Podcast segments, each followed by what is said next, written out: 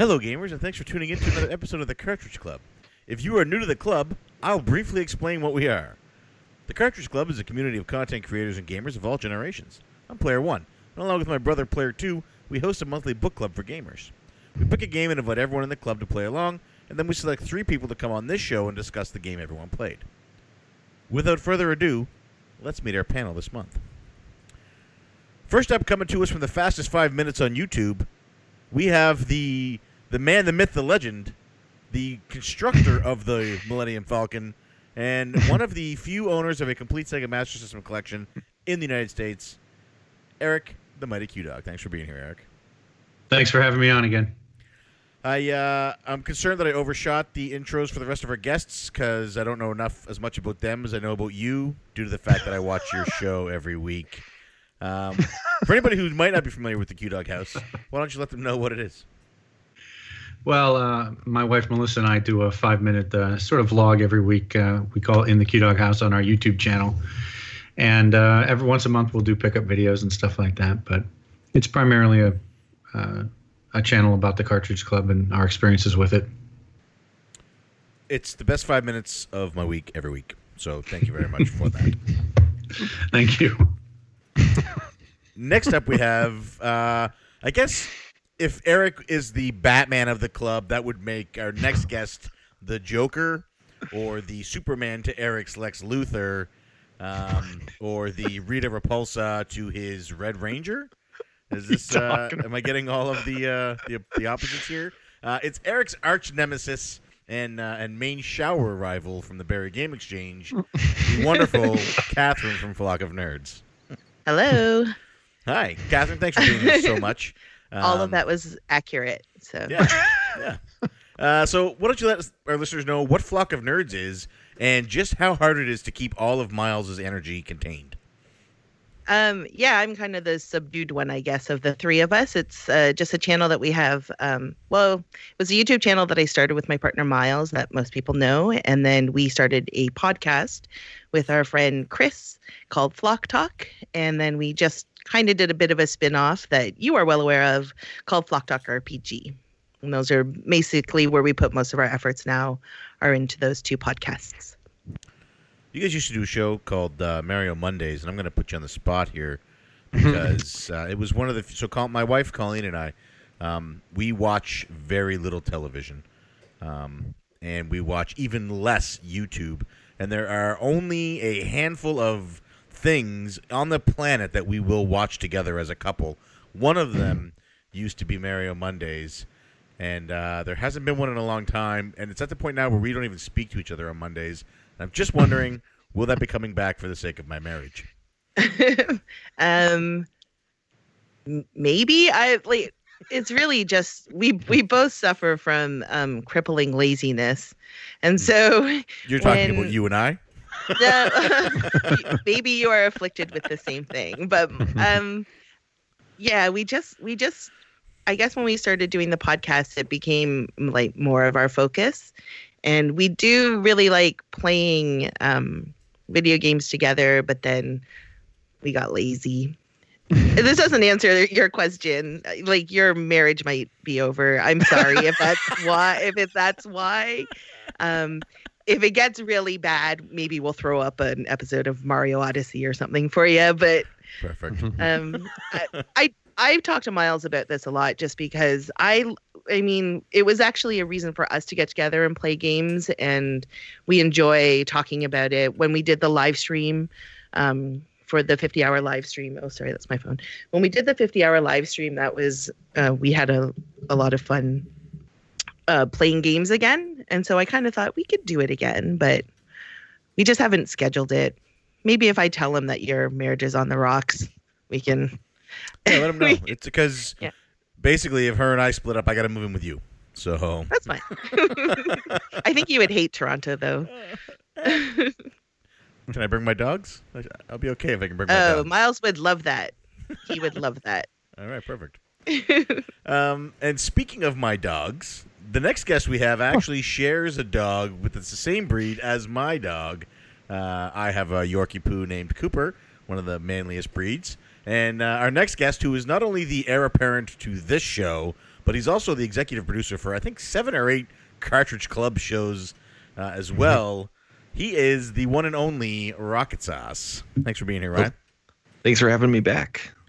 Um, well, basically, uh, you told me I'm coming on this show, or I'm driving to your house and I'm punching you in the dick.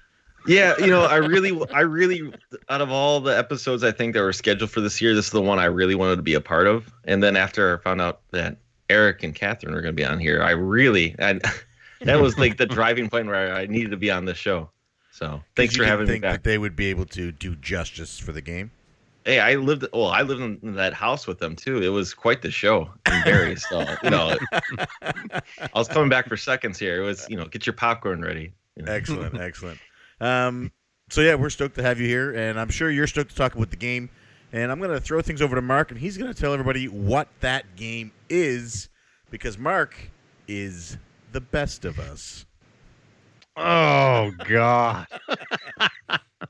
You've been holding on to that one. All right, this month uh, was a dark and spooky month. Um, you know, it's spring. Springtime's coming. Uh, there's flowers blooming, so we're playing zombie games. This month we played The Last of Us, which is made by Naughty Dog. Um, this came out in 2013. I didn't realize it's already been five years. It's kind of crazy. Uh, yeah, third-person shooter. Got kind of a deep storyline, which we're about to get into.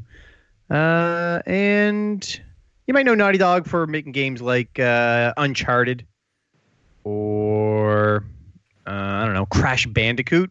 It's probably more similar to Crash Bandicoot than Uncharted. Um, but yeah, with that said, this was not my first time playing it. We played through this uh, a while back when it first came out. But uh, I'm more curious about your guys' first impression. Um, Catherine, what was your first experience with this game? Was it this month? No, not at all. This game is actually um, when you did your top 100 cartridge list for the Cartridge Club, it Yeah. ended up being my number one game, which I think is probably why I'm on here. Um, I didn't play it at first. I watched Miles play the whole thing, and which is how I play most games. Actually, I usually just watch Miles, and that's just as fun for me. Um, but I was a huge fan of watching him play Uncharted all three of them. Um, I call, um, I, I would call it my favorite TV show. And so when Uncharted 2 came out, I'm like, oh, season two of my favorite show is coming out because it would take him, take him a while to play. That's and, cool. and I just, that game, the Uncharted games kind of changed my view or at least opened my eyes up to action adventure with good storytelling, fun characters, characters that you like and, you know, want to see more of. And then when The Last of Us came out, I was just super excited about um, just to see what they were going to do next, right? Because we had, I think, three Uncharteds at that point. So Yeah. just excited to see what else they had in them. And I was a huge Crash Bandicoot fan too. So Oh, nice. when so when um yeah, when I found out that it was the same company, I was pretty blown away. Yeah, I'm I'm in that boat too. I'm a, I'm a Crash Bandicoot guy. I have not touched the Uncharted series, so this was sort of my first foray into their uh, cinematic adventure uh, gaming. Uh, yeah, never touched Uncharted, but uh, it's it's. I'm fascinated that you were able to experience the game by watching uh, Miles play for the first time because I I think that that is actually how I would have preferred to experience this game. Um, but we're going to get more into that soon. So anyway, it's cool to hear that. Um, okay, so how about uh, Eric? Was this your uh, first time playing through? Yeah, it was. Um, I've actually had this game on my my backlog. It's probably been the number one game on my backlog since it was released, and uh, uh, finally, uh, Cartridge Club, as it often does, motivated me to to give it a try and to try to get it done. So yeah, this is the first time I, I played it. I played the um, I played the PS4 uh, remaster, and I, I've actually I bought the game like three times over. I think the remaster is the fourth version of the game I own, or Wow. the fourth copy, because I, I kept buy I kept buying them and uh, then still not playing them. But Wow. I ended up with three copies for the PS3 somehow. But uh, finally played the funny how that PS4. Um, yeah, actually, I this is one of the few games I still have after I, I sold off all my stuff. I have that uh, collector's edition. They make it so appealing, you almost have to to buy it every time every time you can. That's because you Um, sold everything you could sell, right? That- that's why you still have a copy. joke before. Yeah. yeah. Um, and I didn't mention that this is a, a PlayStation exclusive. So yeah, pretty interesting stuff. Um, okay, cool, cool. How about uh, or actually, Eric, when you first turned it on, um, because there is a lot of hype around this, so I I, I can understand why it would be the top of your backlog. Uh, the the sequel's coming out soon. Um, Yeah. But when you, when you turned it on, was it what you expected? Well, you know, I was I've been pretty lucky on this, and and this is a game I have tried to avoid spoilers for many many years, and it was difficult at first, and then it, it got a little bit easier, uh, and then you you never know um, where a spoiler is going to come from, and I I happen to be reading a book. Um, about Uncharted, and it, it it did a spoiler for The Last of Us. Oh, Uh, so I got hit with, but it's very near the beginning of the game, so it wasn't a big deal. But, but um, so the point of all that is that yeah, I came in pretty pretty uh, ignorant of of anything that the game was about. I mean, I had an idea. It's Naughty Dog. I figured it'd be a little bit like Uncharted. I knew it was going to be sort of a character based game, but I really knew nothing about the gameplay mechanics or anything, and really kind of only knew what I saw on the cover nice. and uh, you know the cover itself is a little bit of a spoiler but uh, um, yeah i came in pretty fresh to it so I, I didn't have a lot of expectations other than naughty dog and and figuring it was a little bit like uncharted Right on, right on. Oh, that's cool. So you were a real fresh experience. I think that's that's great. Any Yeah. anytime you can avoid spoilers for five years, that's pretty, that's pretty impressive.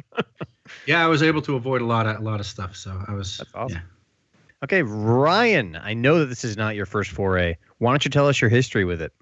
So this was my second playthrough of The Last of Us. Um, but the first one, I, I think I came in. I knew there was, I think, a lot of hype coming into this originally, and I bought it like maybe the day after it came out. I didn't buy it um, day of because I'm really leery of uh, new IPs. I usually it's usually I think maybe even so the first Uncharted didn't sell me.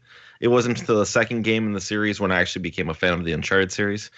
Um, and I so I think I was going on the same boat. It's just for me, I just I always seem to you know come to a game maybe later on, and then the sequel always seems to be better, and then uh, that's generally when I become a fan of the series. So I, I wasn't I was I guess a little hesitant to buy this day of, but then uh, you know I guess everyone praising this game, you know, and there was actually like a really good deal on Newegg.com where I could get this game for forty dollars like the second day after coming out. So I jumped on it right away Wow, nice. But- so yeah I, I i got it and um i i loved it right away um it it reminded me um the first on my first playthrough of kind of what i was missing from resident evil games for a long time Oh. um i i generally love that survival horror aspect of it it, it seemed like it was like another level up for resident Mhm. evil um and that's it's something i've been looking for because i think it, i just came from a, a period of just bad Resident Evil games, and I want I wanted something like that back, and this just Mhm. gave it to me what I was looking for. Um, so yeah, uh, it just I loved everything about it, the gameplay, I loved the acting, the story. Um, it was it was basically everything I was looking for for I guess a long time. So That's awesome. I love that you compared it to uh, Resident Evil. I because I even I was going to make a lot of comparisons to Uncharted, but there's definitely a lot of survival horror here. So it's awesome to hear you mention Resident Evil. Um, just out of curiosity, did you play it on the same difficulty this time as you did the, the first time? uh, yes, uh, but I played was- this one I, I normal. Um, Okay. I played it P- the first time I played it on PS3, and this time was PS4. Um, um, and I guess I've been holding off for a long time to replay this one. I, I was looking, I've been wanting to replay this one for a while, and I just, I guess, looking for the opportunity, and here's my chance to replay it. So Yeah. Perfect opportunity. Right on. Um, Sean, my brother P1, me and you, this, this typically uh, doesn't, uh, this isn't really in our wheelhouse. Now, I know me and you got caught up in the same E3 hype that a lot of people got. Those E3 trailers looked incredible. People were going nuts over them. Is that why we jumped in? Because we jumped in on this early.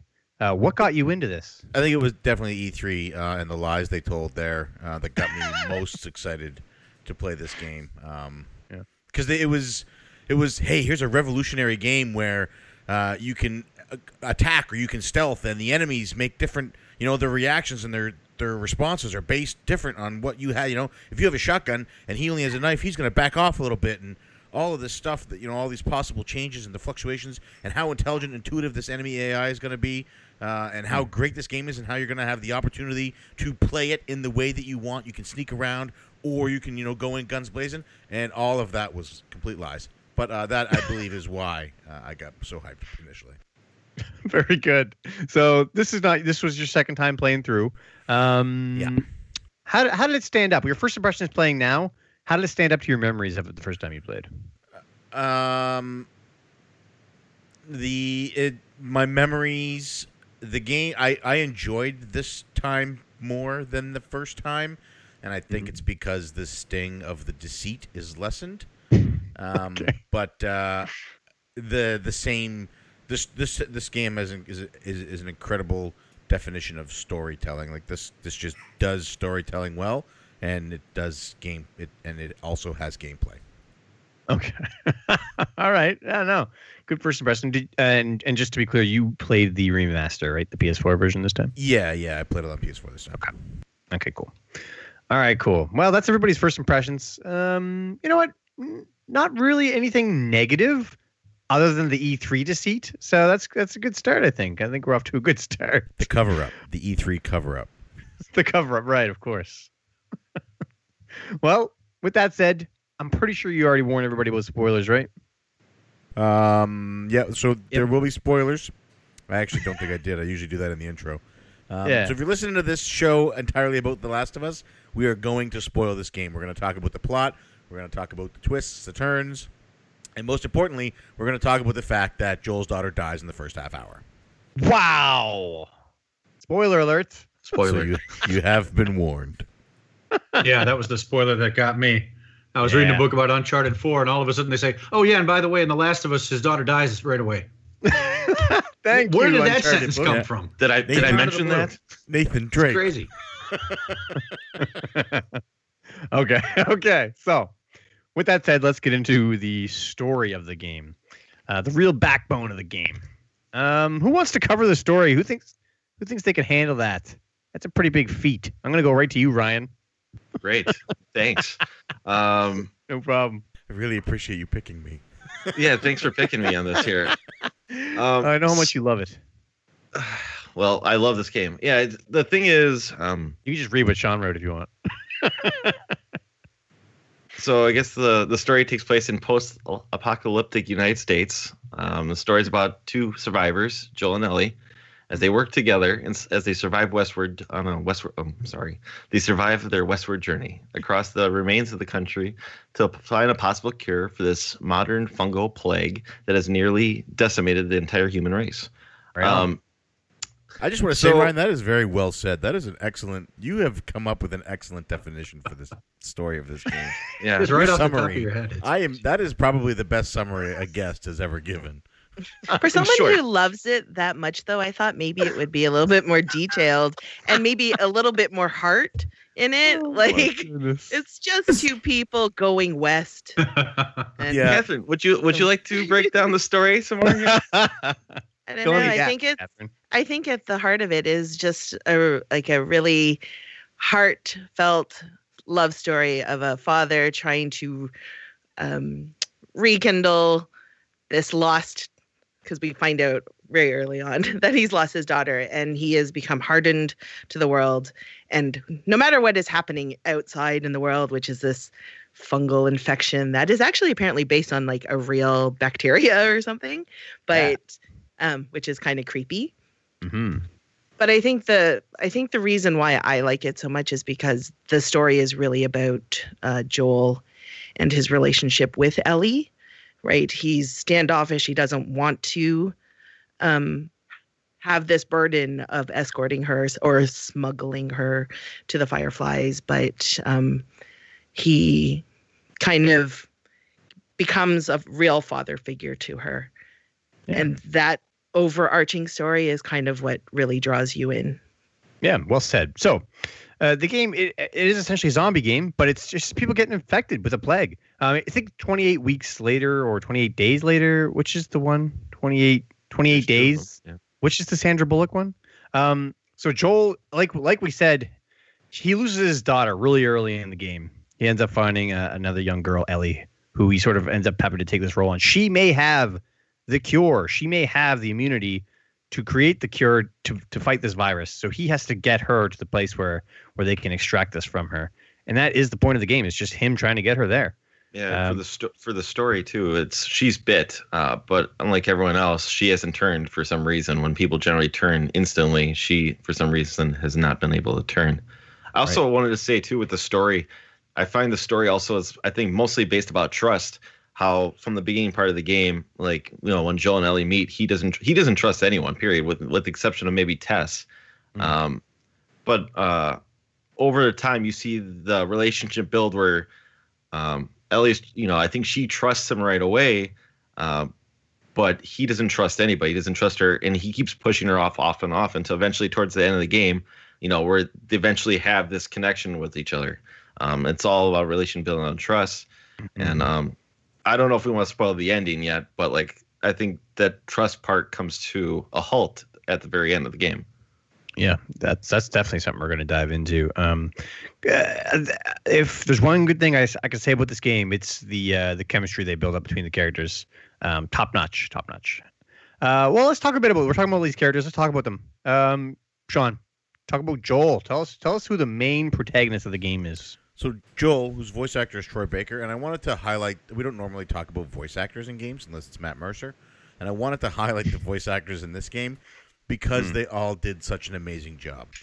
Um, I won't Okay. steal your thunder with something you're going to say later, but I do think that the the voice actors in this, um, they they really stole the show and they helped carry this story that Naughty Dog created. So Joel is the main protagonist. Um, he uh, he has you know early on when the plague starts, he has his life shattered as his daughter's you know ripped from his arms and shot to death in front of him by a soldier. Um, which you know we we catch up with them years later, and as you would expect, he's got some walls built up at this point. He doesn't want people to get close. He has issues trusting people, uh, but he's doing what he has to do to survive. And there's actually a quote later in the game uh, when he's talking to Ellie, and he says to her, "It took me a long time get to the point where I was okay with with surviving." You know, and, but he means doing the things that he had to do to stay alive.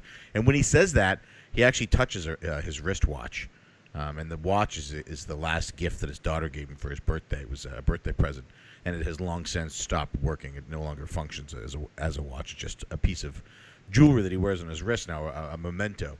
Uh, and Ellie, at one point early on, when she meets him, mentions to him, you know, hey, your watch is broke. Um, but Joel's the main protagonist, and he's being asked, you know, we he's asked at this point by his friend Tess and by this other woman Marlene that they both know, um, who is a member of the Fireflies. They ask him, she asks him to take this girl across country. You know, this possible cure for uh, Las Plagas, or sorry, um, quadricypilus or whatever it's called, um, cordyceps, and um, he doesn't want to do it, and it's partially because it sounds it's a it's you know it's a very risky thing to do, but I think it's also part of the fact that she reminds him of his daughter. You know, immediately, like you can't not make those. Par- There'd be no way for him to to look at her and not instantly start making those parallels of, hey, protect this girl, take her there, do this for me, please. You know, I wouldn't want to put myself. I wouldn't want to hang out with someone who could possibly um, remember, you know, remind me of my child. So that situation. Mhm. Joel's a, he's a he's a strong character. He's stubborn. Uh, he does what needs to be done to survive, and as he's got a lot of friends that he knows along the way. But as he spends more time with Ellie, he he starts to look at her as as you know a member of his family. Maybe not a replacement for his daughter, but as a member of his family, and he cares for her. They go through a lot, and uh, he does everything he possibly can to keep her safe, um, including lie to her. Mm, well said.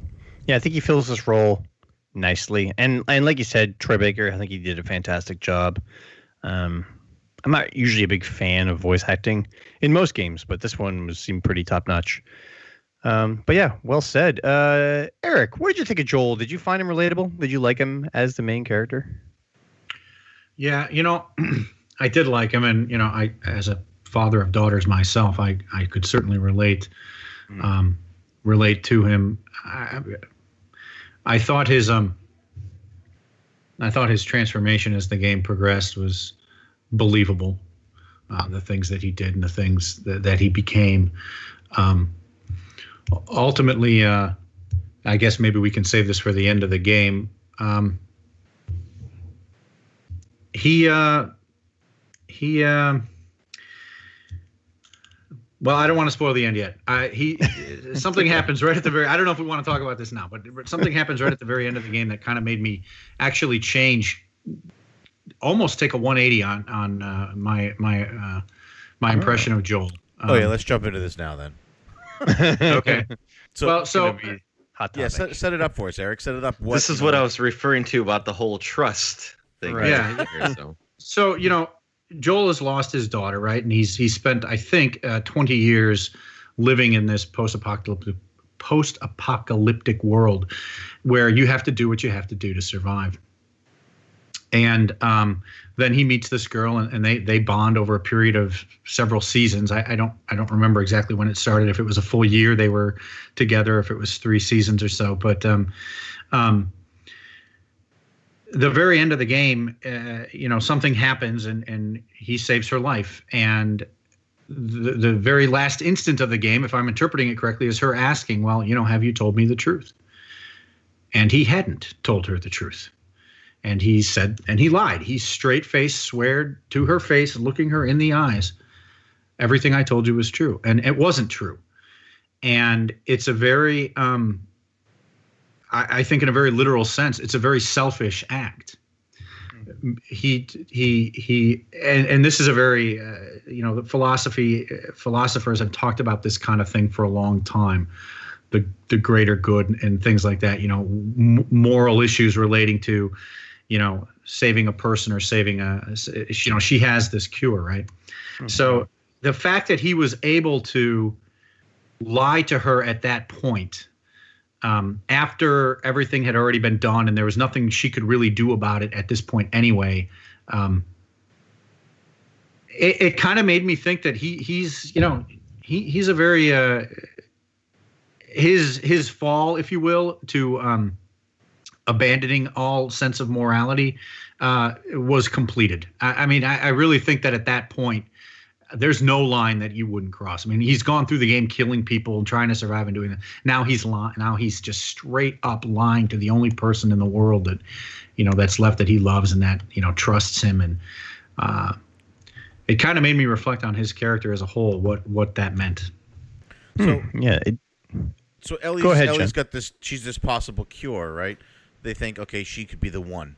And the whole journey there, they're talking about, you know, what's going to happen, what's going to happen. She's nervous. What are they going to do, Joel? What, what what's going to happen when we get there? And he's like, they're probably going to take some blood, and they'll figure it out from there. And then we'll go back and we'll live with my brother Tommy, you know, or we'll go and do whatever. That's, that'll be it. And they get there, and you know, you wake up because you get knocked out when you first get there, and you find out that they're not going to take some blood. That unfortunately, the only way to to truly find a cure for this is to to cut out the piece of the um, the fungal growth that's inside of her and study it. And this thing happens to grow in the brain. So they have to, they're going to have to cut her brain open and pull it out, which is going to kill her. Um, and Joel, at this point, uh, has grown so attached to her and has really replaced his daughter. I think he has replaced his daughter with Ellie. Uh, he won't let it happen. So he decides that her her life is more important than the lives of everyone else on the planet. Um, and he goes and he stops them from cutting her open, and he pulls her away, and he guns down the woman who had known her from a child and essentially raised her in uh, the absence of her mother, because her mother had passed away, and guns her down because e- even she says, you know, that I struggled with this even more than you could possibly imagine, but this is what we have to do because it's, it's what's for the best. And he says, no, I can't let you do that. Now there is the possibility that they're wrong and they won't be able to find a cure from this. Um, but this is their best chance at finding a cure. So she wakes up in the back of a car. She's wearing a hospital gown, and you know she's like, "What's going on? Where are we going?" And he says, uh, "You know, it turns out there's there's dozens of you. Uh, none of it works. They're not looking for a cure anymore. We're leaving." Which she knows is bullshit. She she knows she's not ridiculous. And then they get to the point that Eric just talked about. You know, it's afterwards they're walking, and she says, "You know, tell me the truth, Joel. Uh, tell me that you know, tell me that what you told me about the fireflies that they've stopped looking for a cure. Tell me that it's true." But she says this after she tells him the story of how she got bit, how her and her best friend Riley were doing this, going out, hanging out somewhere, doing whatever, and they both got bit. And you know this this is before she knew she was immune, so it's like we're gonna die. So they sat there and they made a, a pact as friends to sit there and wait for the infection to eat away at their brain and eventually drive them both crazy, and they'll both, you know, become these monsters. And they said they're going to do it together. Well, she had to sit there and watch her friend Riley go crazy and lose her mind. Well, she didn't. You know, um, I can only imagine that in that moment she would swear either to her friend or to herself that if there is some way to stop this, I'm going to do what I can so this doesn't happen to anyone else, so this never happens again. So when she asks Joel, you know, did you tell me the truth? Joel's thinking he's got to be thinking one of two things. Either if I tell her that I lied, she's going to go look for some way to find someone to study her to make this happen, and she's going to throw her life away. She's going to die, and I'm going to lose her too, I'm going to lose her like I lost Sarah. And the other thing is, he's got to be thinking, you know, if I tell her the truth and that I pulled her away from there after all we got through to do this, is she is she going to be mad at me? You know, is it, but so I don't know. I don't understand. First off, I don't understand. I have a hard time understanding how you can make the call to save a her over the rest of the planet, and then I don't understand um, telling her, you know, lying to her because you can you can tell on her face, and this is a video game, but you can tell on her face she doesn't. She knows that he's full of Mm. shit. So he lied to her in the car. He stopped her from doing it. He lied to her in the car. They get to the point where she's like giving him an oath and like saying, "Just tell me the truth." And he lies to her again. At this point, you've lost her. Whether just as surely as you would have lost her if they had cut her open, you have lost her. And I think we're gonna. No see way. What are you talking about? Lost her. She's not. There's no way that their relationship grows and stays close after that moment. Disagree. She's gonna think, okay, this guy loves me too much, or she's gonna do the other thing that you said and just want to seek anybody that can take this thing out of her head. Either way, we don't know. We don't know what she's gonna decide. All we know, all we can, all we're supposed to know, is what Joel decides. Um, he's us. Um, and to be honest, ah, it's so funny. Okay, because when I played this back in 2013 or maybe early 14, whatever it was, I thought, "Holy crap, Joel, what are you doing? This is stupid." But now I think I would have done the same thing, and I wouldn't have been able to let them do it. And I'm guessing it's because of what's sleeping upstairs right now. I don't know though. But Ryan, I want to hear your thoughts on this. Uh, I know we were talking about you know him being selfish, but he's been selfish throughout the whole game. This isn't his first time being selfish.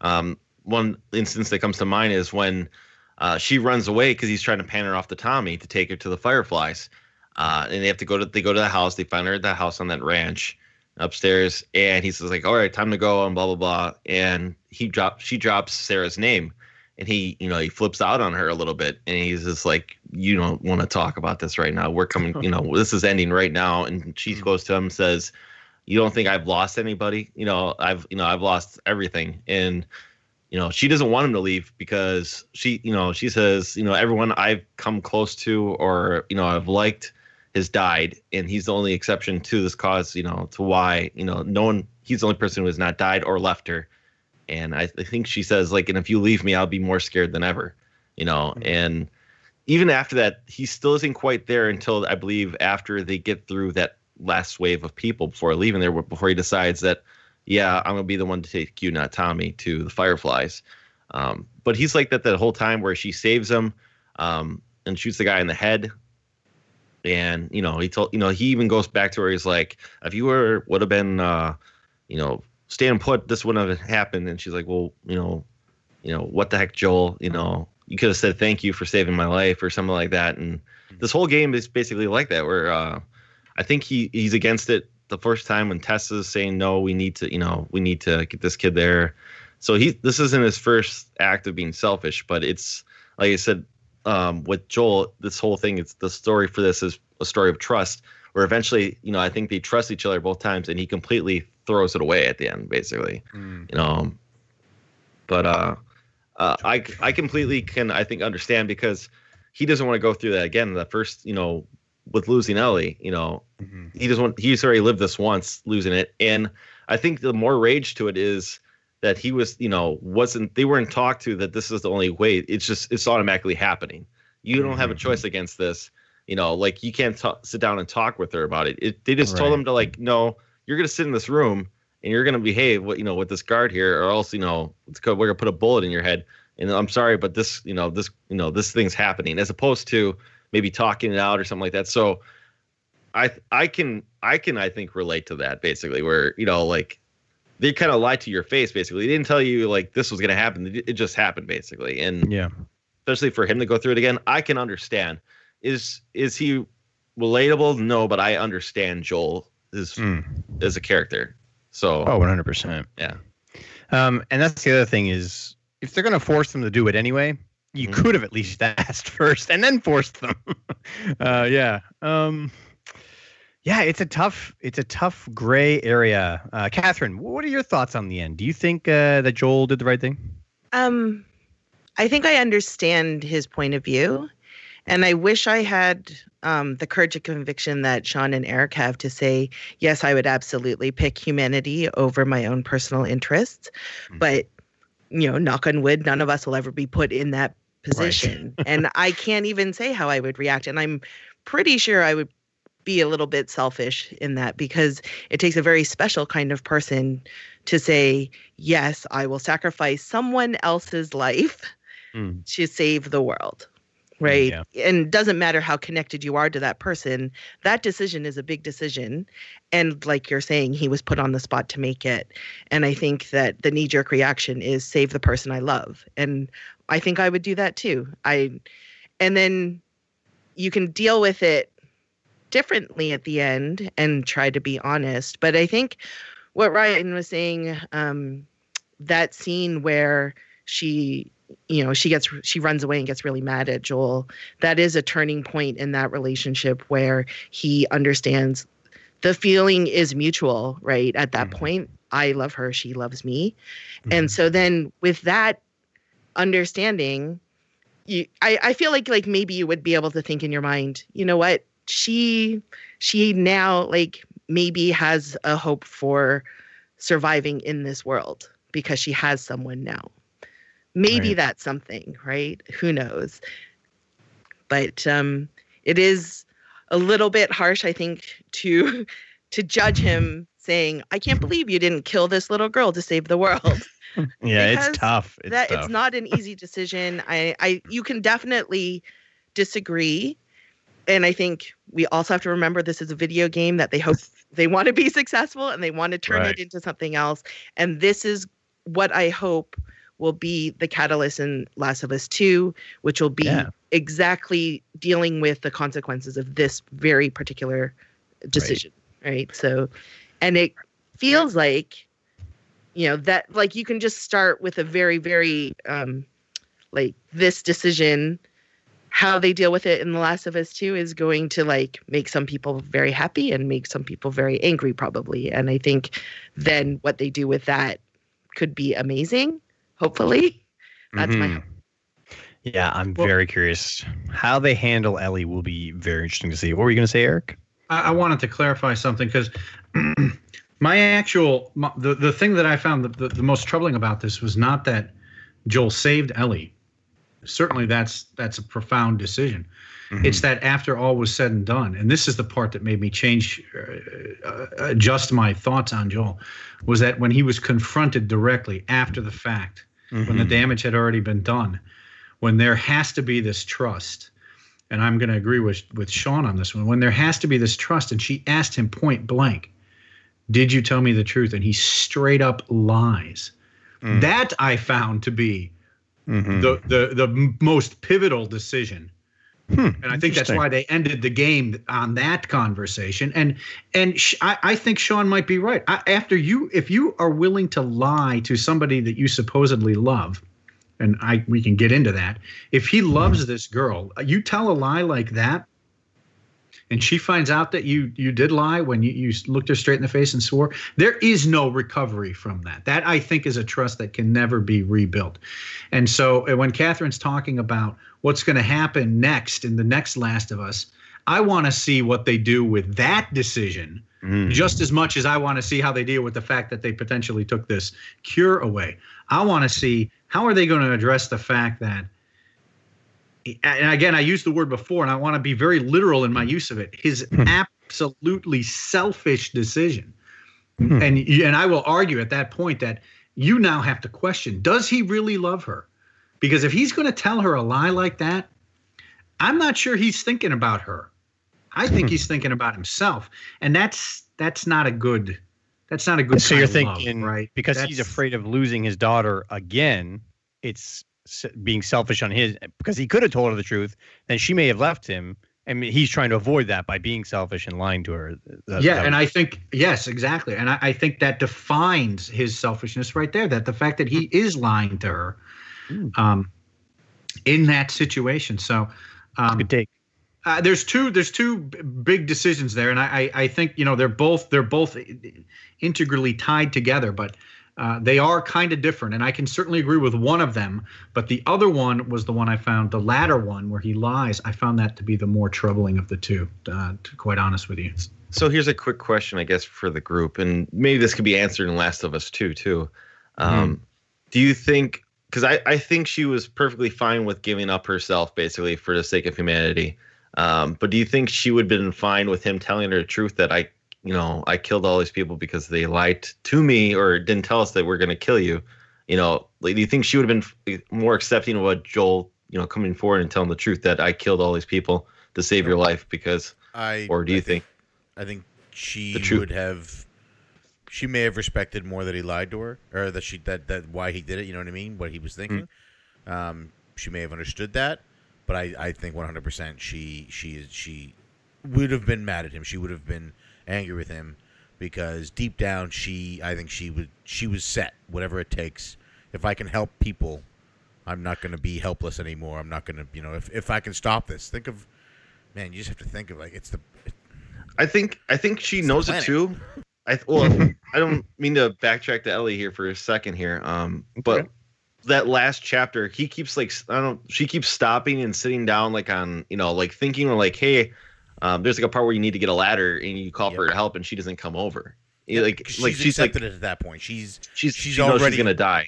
yeah, exactly. Hmm. Yeah, yeah. I don't. I This is don't pretty think- deep. I, I don't think there's any way she forgives him. I think, I think she looks at him and sh I think she point blank says, "How can you pick me over the chance for humanity? How what makes me more important than the children of Tom? What's what's more important about me than Tommy's kids, or Mm-hmm. what's more important than me about any, like anybody else on this planet?" Why would you do that? If I can help people when nobody else can do this, nobody else can do the thing that I can do. I'm the only one. It's the only chance we have. It's been 20 years with nothing. You you you just decided that nobody else gets to have that chance. Nobody gets the opportunity to to see if there is a future for us because I fucking remind you of your daughter. Are you really that selfish? Oh yeah, she she I I would have lost. So who do you think's at fault? Do you think they should have told him beforehand? Do you think this all could have been avoided if him and Al- Ellie could have sat down and Ellie could have said, "You know what, Joel?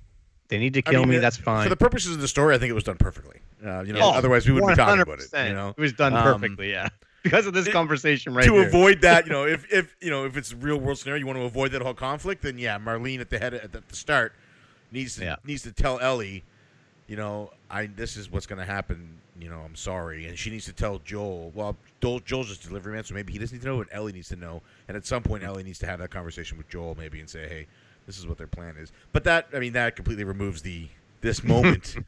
um, Yeah, they did it. yeah. What they did was perfect for storytelling. Yeah, yeah, unbelievable that, that we're discussing um, a video game right now. Like it's crazy to me. Um, And I think it's because it's a video game. We because we we get attached to them. You know what I mean? Like you're playing these characters and you become Joel. Like there are moments when it's like you know I get it. like I have a daughter as well, and I'm playing and it's like okay I you know, I feel like I, I understand what he's going through. I, I get this. So you you become that character. If you're watching a movie. You can you can immerse yourself somewhat in the movie, but you don't get that same sense of I am this character. You know, uh, I Mhm. don't, I didn't go watch Thor Ragnarok and come out of there thinking, yeah, you know what? I have those cool hip bones and I can shoot lightning out of my fingers. I didn't think Colleen was hoping that, but I didn't think that. And uh, um, but with a game, you become that character. So this medium is the only one that you could take. This, I mean, this I think this story would, was very cinematic and would be it would be good to watch uh, on a, on a big screen and, and enjoy it. But I think you lose that connection. You lose that that visceral feeling of like because it, it almost feels like I, I remember the first time I played it. I felt like I was so angry that they didn't let me have the decision of whether or not Joel lied to her. Like I that should be like how the how can you make that decision for me? That's my decision to make. You don't get to just decide that I lie to her. Like Mm. you don't get that visceral reaction from somebody if you're watching a movie. You know what I mean? It's because at Or the point, fact that- Joel. Like I'm that he took her at all. Like the fact that he didn't just leave her. yeah, exactly. Like so, yeah. They and only in video games do you get that. And that's, I mean, this game transcends. This is a great bridge between both worlds. Um, but yeah, So, so can we plumb the depths of this a little bit? Because I, I want to. Now, my memory could be wrong on this, but there were only, and I can only think of two. And I, I so I'm attaching a certain significance to this point. I think there are only two parts in the game where you can control Ellie. One of them happens earlier, but Sean, you're talking about how you've you've bonded with Joel this whole time, but that very last chapter, you are controlling Ellie Mhm. you're not controlling Joel at all. So I, I don't know what to make of that. I'm not smart enough to make of that. But when I was controlling Ellie at that point, I thought, well, this is interesting. They're they're trying to tell us something here because. Good. Okay, so uh, I, I found it interesting that you're controlling Ellie at the end because they're they're trying to tell us something here. So uh, am I? Does anybody think that? they purposely ripped control out from Joel at that point for that very last chapter uh, uh, to have and all you do is walk through this wooded area right and then have this uh, this significant uh, conversation which is a cutscene anyway but as you're walking through this little area you are controlling Ellie so what does that mean does that mean anything I- maybe maybe part two instead of being Joel being the lead, your play is Ellie more is the most I guess the maybe the main protagonist. That's the main Hmm. the only thing I can really think of. But, but Um, that's also where the DLC comes in, right? Like, No. are you talking about Winter? No, he's talking about the very The last end. scene where you make the Yeah. decision. You walk with Oh, Ellie. oh, okay. Sorry, my my bad. Misunderstood. Um, the only thing I could think of is because uh, the first trailer, what they when they revealed Last of Us Two, they showed you know Ellie, you know, sitting down in this house with blood all over her, and she's playing a guitar. Mhm. and like you know joel walks in the house and he talks to her and she's like you know i'm gonna kill every one of them uh, which like said maybe with leading off with her walking you know and seeing that first trailer makes me think that she's older now that maybe she's the main protagonist of the next game and joel Okay. is the the side you know the side character if you will yeah. Right, okay. I, and I think I think Ryan's on the right track there. The, I believe you play that last chapter, for lack of a better word, as Ellie, because Joel's story is over at that point. He's Mm. his entire character arc has has come and go, like he's started and he's gone through everything. yeah There's nothing left for him, you know. yeah right and right, they right. they put you in that role of Ellie because you already know that he's lied to her because he lies to her in the car, and you're playing as him then.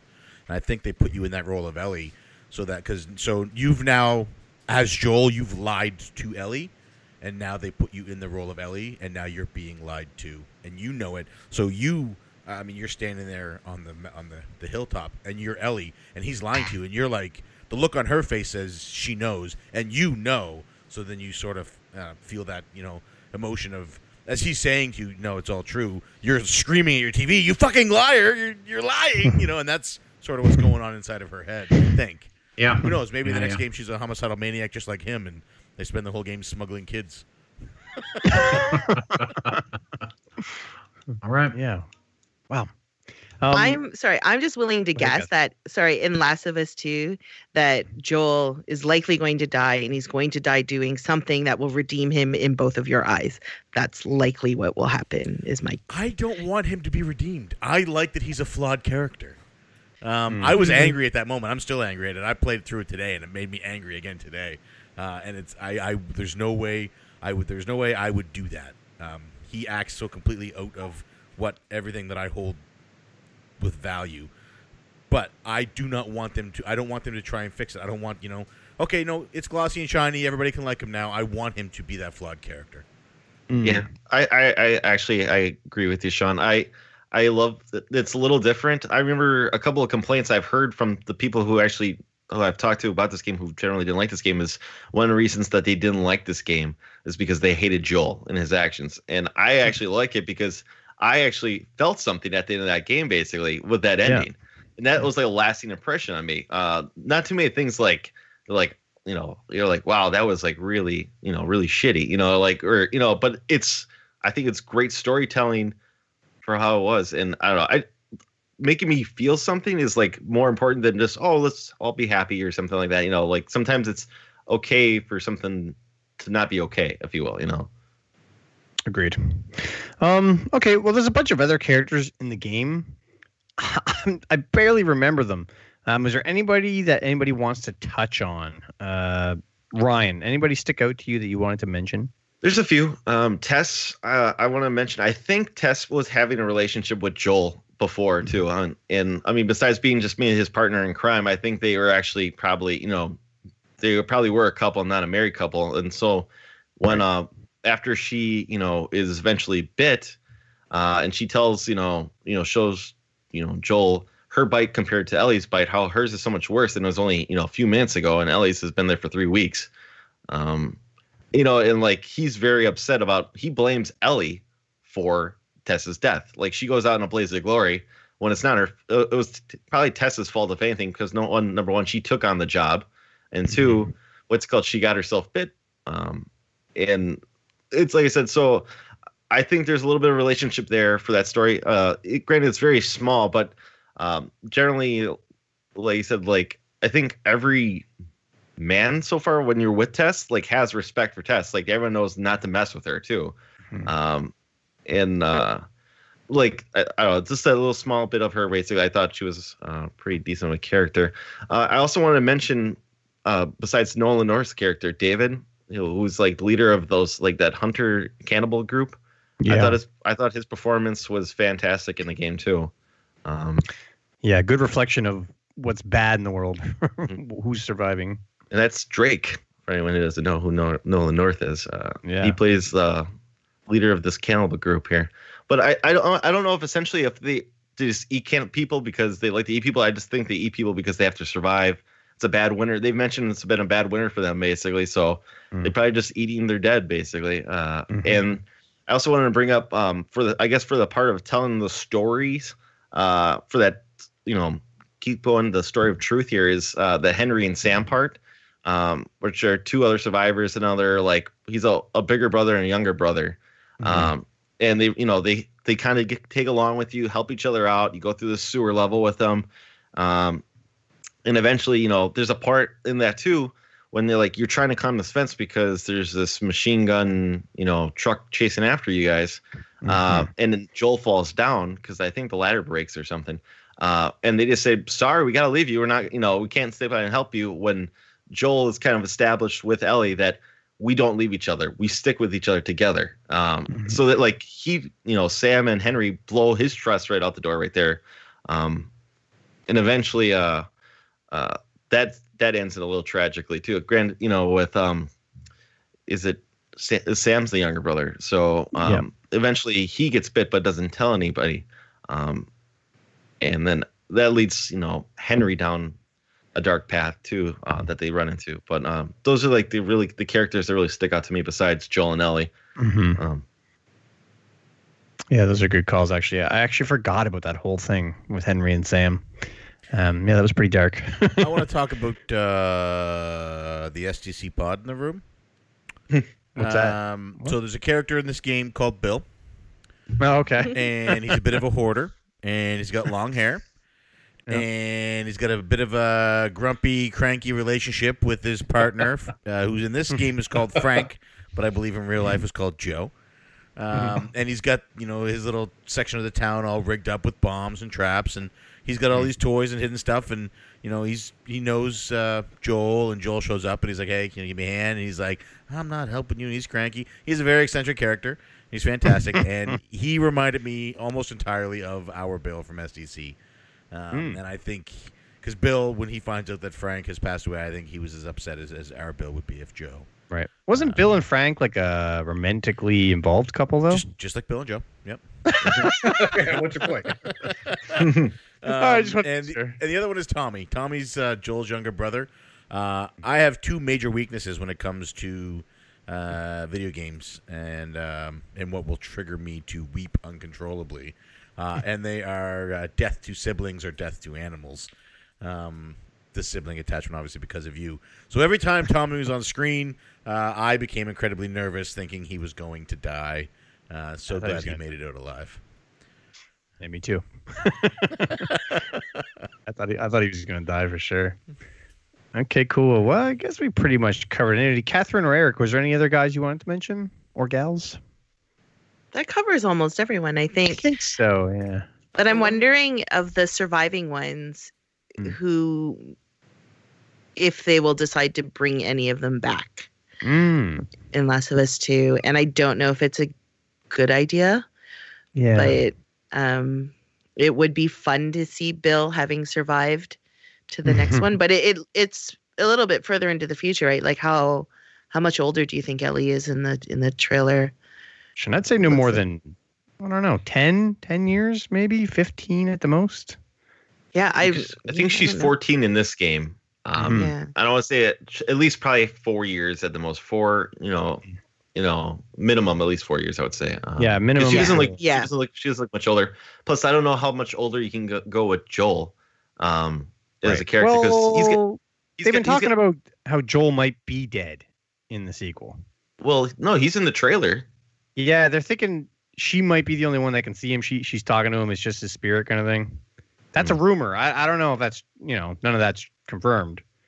Because I imagine, I imagine he's got to be in his fifties in the first of the first game. So I imagine they probably don't want him to be like a sixty year old, you know, or you know, seventy year old Joel, you know. So Yeah, yeah. Uh, anyway, I am curious to see how they handle the uh, the time lapse and if they will bring anybody back. Okay. Um. Well, we're we're quite a ways in, and we've really not talked about the gameplay. Was there anything else story wise anybody wanted to cover before we got into gameplay? I'm just going to say, like, really, really quickly, because uh, P1 was talking about how it's a very cinematic experience. That I did any of you watch um, One Night Live? Have you? Yeah. I'm sure Ryan would have would have seen that. I have But they actually, Yeah, I um, started they it. They pared down the story to just mostly um, Ellie and Joel stuff, and they performed it with the voice actors live on stage and streamed Oh, it cool. live. Um, and then they had like the composer play a few pieces and stuff, and it's a like it was a really it's a it's a very shortened version because it was only an hour long, but um, it just kind of shows how strong the the performances were because it also worked really well as these sort of little vignettes that they strung together for a live audience. Um, and I think that's kind of telling of the the strength of the storytelling itself. I really have to watch that. Does it cover the whole game, start to finish? No, it's it's only pieces that are mostly uh, just with Ellie and Joel. They Okay. Tess is in there, pieces with Tess, but they they kind of cherry picked certain scenes that Okay. worked the best on this on on screen, and they had the actual voice actors come in with very little um, practice time, so it was a, a pretty raw performance. Wow. Um, yeah, it, it's it's fun. I kind of rewatched it, kind of leading was up to this Was this. uh, done while they were filming or recording for the the actual game, or was this all done afterwards? around After. E3, I want to say it was after because it was right after the PS4 version got released, and I think it was Oh, right around. E3. Um, or maybe it was PlayStation Experience. It probably was around PlayStation Experience. I think is when it took place. That's so cool. Okay, cool. Huh, okay, well, uh, anything else story wise before we uh, get into gameplay then? I think we uh, pretty much covered most of it. So, with that said, let's talk about uh, playing the game. We talked a lot about experiencing the uh, the story. Let's talk about how you actually play. Um, Eric, why don't you uh, sum up the combat? What did you think of the combat? Well, I I thought the combat was just about my speed. Now I, I played the game on normal, um, and I like this. And I, I'm I guess I was kind of reminded of uh, uh, Wolfenstein 2, at least uh, in terms of the stealth. The stealth was just about at my skill level, where I felt that they were probably being very um, very forgiving. But I, I, felt very stealthy. I was able to actually pull off some of the, the stealth encounters. And I normally don't like stealth. Like uh, I'm thinking back to Metal Gear Solid or something where there's no way I could ever sneak up on anybody in that game, even though they have the cones that tell you exactly where they're. I still couldn't do it, but in this game you you can definitely do it. So, um, uh, I'm trying to remember. Uh, the shooting mechanics i uh, you know i, I really like the bow and arrow that was good I, I, of course because it has the target i mean it has the reticle right you know and the arc it shows you and so I, I enjoyed the combat overall. Um, I, I, I, I used stealth when I could, and uh, I thought that was an integral part of the game. And uh, the weapons, you know, I had certain weapons that I like to use, and and uh, I found ammo to be fairly plentiful. Um, and craft, you know, I'm, I'm getting into the whole thing, I guess, but I, I, I definitely enjoyed the gameplay. I, I really enjoyed it all around. It was just at my my speed. Um, Awesome. yeah. Right on. Yeah. I see. I was never a uh, a third person shooter kind of guy. I was never good at them. I remember starting this game on normal, and I had to switch it to easy because not that good at it. uh, shooting in general is just not my thing. Um, so it's commendable that you guys all played it on normal. Um, Ryan, what did you think about the combat? Not all of us. I played Oh, on Catherine. easy. I That's played on girl. easy, but You two wimps. I'm terrible at games. But you know what? There is a casual, I think. There's there's casual, which has like no combat and it just allows you to play through the story. So Oh, I don't know Is if that they right? intro- I don't know if they introduced that for the remastered. I don't know if it was in the original, but I think there is like an easier than easy level. So nice. it was we were not the wimpiest. Is all a I'm little saying. better.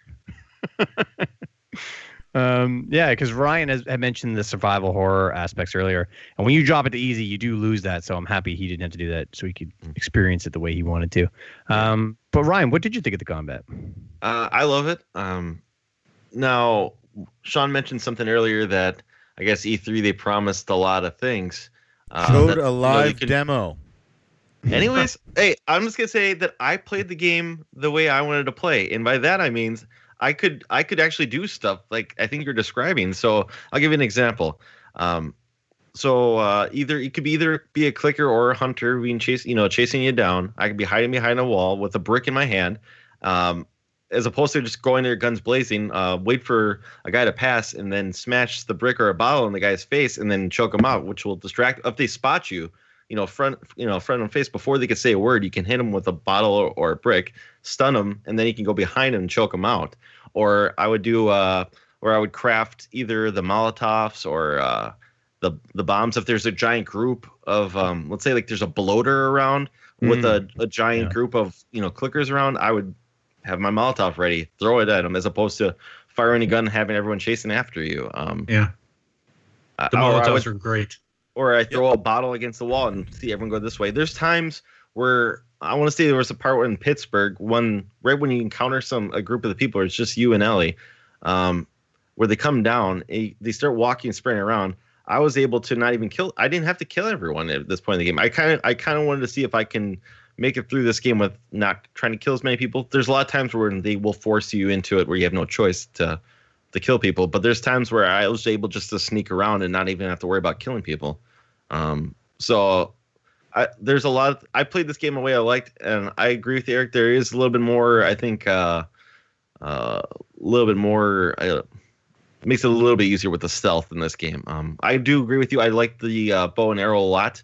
I was a little rusty at, at first with it. Um, it's not like it is in Tomb Raider. I think Tomb Raider it's a little bit more, you know, quick and everything. Where this one's got more of an arc shot where you kind of have to almost like plan it, you know, you know, to to try to line it up in there. I know there's a it makes it a little bit easier when you start. There's a chapter in there called Winter where you take over as Ellie, and they kind of I think give you like a a brief training course with you hunting a deer. You know, kind of Mhm. To get you a little bit more acquainted to using to it. And it's great because you know it's great. It's quiet. You can take people out or clickers out without you know creating a whole bunch of noise. Um, or even if you shoot an arrow past them, like the clicker will look in the other direction because the arrow went past them. So, um, I mean, I, cool. I generally I like as a fan of third person shooters Yeah. or you know this one I this was right in my wheelhouse. So Wh- While I was trying to play, I was thinking, I bet you if I was good at this, this would be this would be amazing. There's so many things you could do. You could tap on the ground and stuff to attract attention. Noise plays a big factor in this game.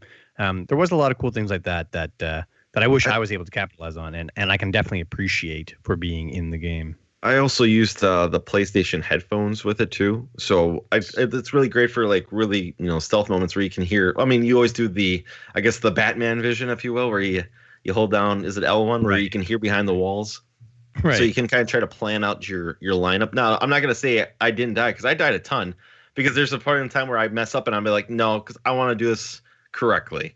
um, as opposed to just you know me giving you know rushing through. I I want to do it maybe a certain way. Uh, certain times I want to do it a certain way. Sometimes I want to do guns blazing. Sometimes I do I want to do stealth.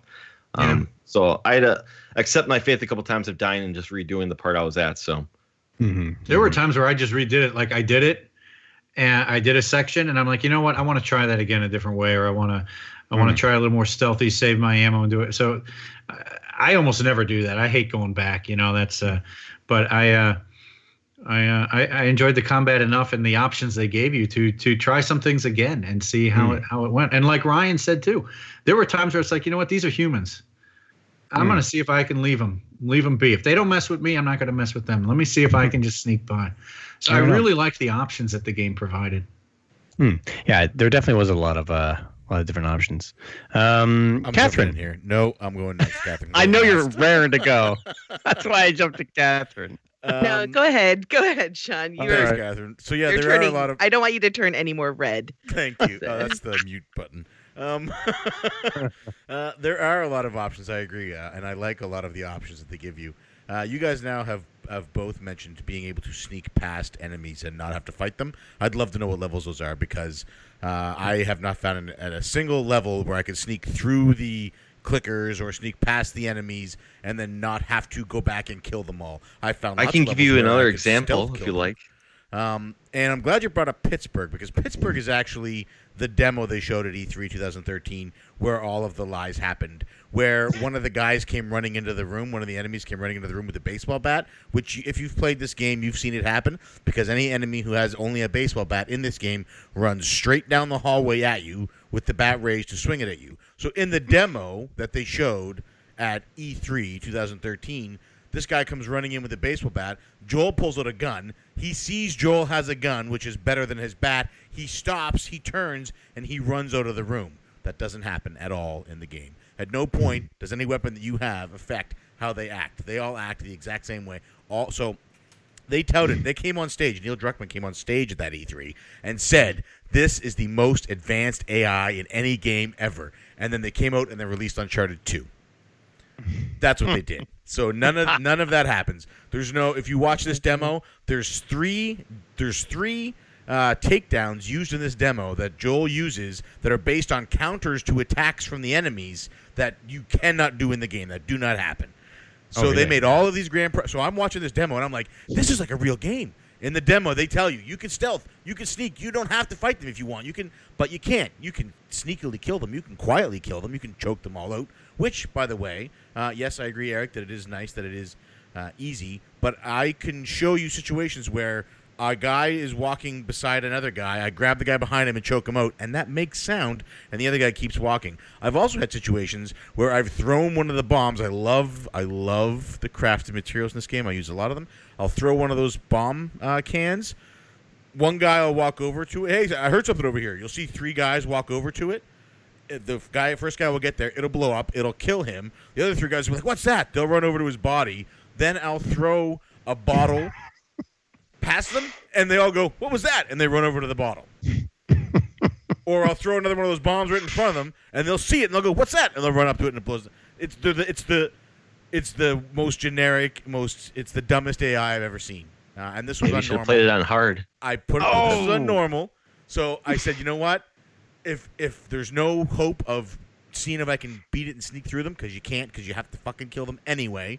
Um, there's one time when I didn't have to kill everybody, and it was in the last stage. Three fireflies ran past me, and I went through the doorway. That was the only time, because there's the scene with Henry and Sam where it's let's sneak up to that gate. Well, you sneak to that gate, but if you didn't kill every guard on the way, you get to the gate, and then all the guards come running to the gate. There's the room with the clickers when it's you and Tess and Ellie, and you can sneak through there and get to the spot you have to go. But if you don't kill all the clickers, they all come running, then they kill you. So it, it, yeah, you can sneak, sure, but you can't sneak through this game. You can you can stealthily kill everybody if you don't want to shoot. But at that point, when I realize it doesn't matter what I do, I have to fucking kill everyone anyway. I'm gonna drop it down to easy, and I'm just gonna dump shotguns into people. it's the most generic, Rebuttal? Boring third-person shooter combat I've ever played, with the exception of the crafting, which is a lot of fun. I like lighting people on fire. And Yeah, I don't. I don't think. I don't think that you stealth right. I, that's what it. Damn. Like, on, no, but but I, it's kind of a joke, but also at the same time, the stealth is very slow. So the way to get by without doing it is you can stealth, you can move quickly in stealth, but that makes noise. But if you, because there's the run and the walk. So if you are walking and stealthing, it is painstakingly slow, but it doesn't trigger stuff, right? So No, but you can't. I- it, you can't beat that stage, that section. You, I, I, I'm telling you, I love the stealth. I, I don't walk in standing. I walk in crouch, and I go slow, and I take my time. And then you get to the end of that stage where you have to hit triangle to climb that wall, or you have to go out that door. And if not everybody's dead, they all come running to where you're at. So I'm Every I'm not going to speak to I'm not going to speak to my experience, but my obsession with this game when it first came out was such that I watched a ton of it on YouTube. I watched people stream it and I did it for years. Like I watch people and there is a, a live streamer who just does survival horror named Lord Rage who plays Last of Us on the hardest mode, which I think maybe is survival, um, whatever the hardest mode is, and you have Mhm. like almost no ammo. And he's a speed runner as well, so he plays the game in about six hours on the hardest mode, and it has to be under 20 deaths, I think, for it to count for him for whatever his record is. Wow. And I and I know from watching him that he doesn't have enough ammo enough shivs or whatever to kill every single one and i watch him stealth through certain areas. But it doesn't it does involve shortcuts. It does it does involve knowing the map well enough to be able to skip certain areas and not trigger them. And i think mm-hmm. maybe there is something built into it where if you walk and and trigger one person from this area it triggers all of them so that if you don't kill them and you move to the next area they are aware of your presence. Maybe it's something like that. I don't know enough about how the game is built or designed but i've seen it happen. I'm not saying that i've been able to do it but I just know because the survival mode itself is he has very little resources and he basically has to use as much as possible to make um, health packs because that's Mhm. kind of So you couldn't kill them all, even if you wanted to, in, in that mode, kind of thing. Yeah, On that They're- difficulty and they're a lot harder to kill too. And there's only certain things that do the one shot kill. Like you probably need to get headshots and things like Mhm. that. And I actually think that the bow and arrow is really important because you can recoup some of the arrows that way, the ones that don't break. So Right. that becomes a really important weapon. Makes sense. That's all I'm going to say. But I mean, your experience sounds like it was awful. Like you couldn't get past certain areas, and that's what you really felt like. But I, I feel Not like easy. maybe no, Hmm. it's not normal. But I think maybe the the game maybe does How did you- Uh, How did you play, Catherine? What was your uh, play style? I was on. I played on easy. I think so. I Miles played a lot, a lot, a lot of the multiplayer. Um, Oh. and I watched and I watch it all the time because it's one of the best um, multiplayer add-ons. Like I've heard that, that. that version. It is incredible because it also is like a mini game. It's not just that you're playing four on four. You are you have you start with a little clan of like five people and it's just it's represented in a little petri dish and you see the mm-hmm. little dots running around and then like you have to so the there's a theme to the multiplayer. You have to go out scavenging for food and you have to get enough so that your people don't die. But the more food that you get back, the more people you have in your clan. And so you're trying to it, it plays over 12 weeks seven days and you have little missions and things.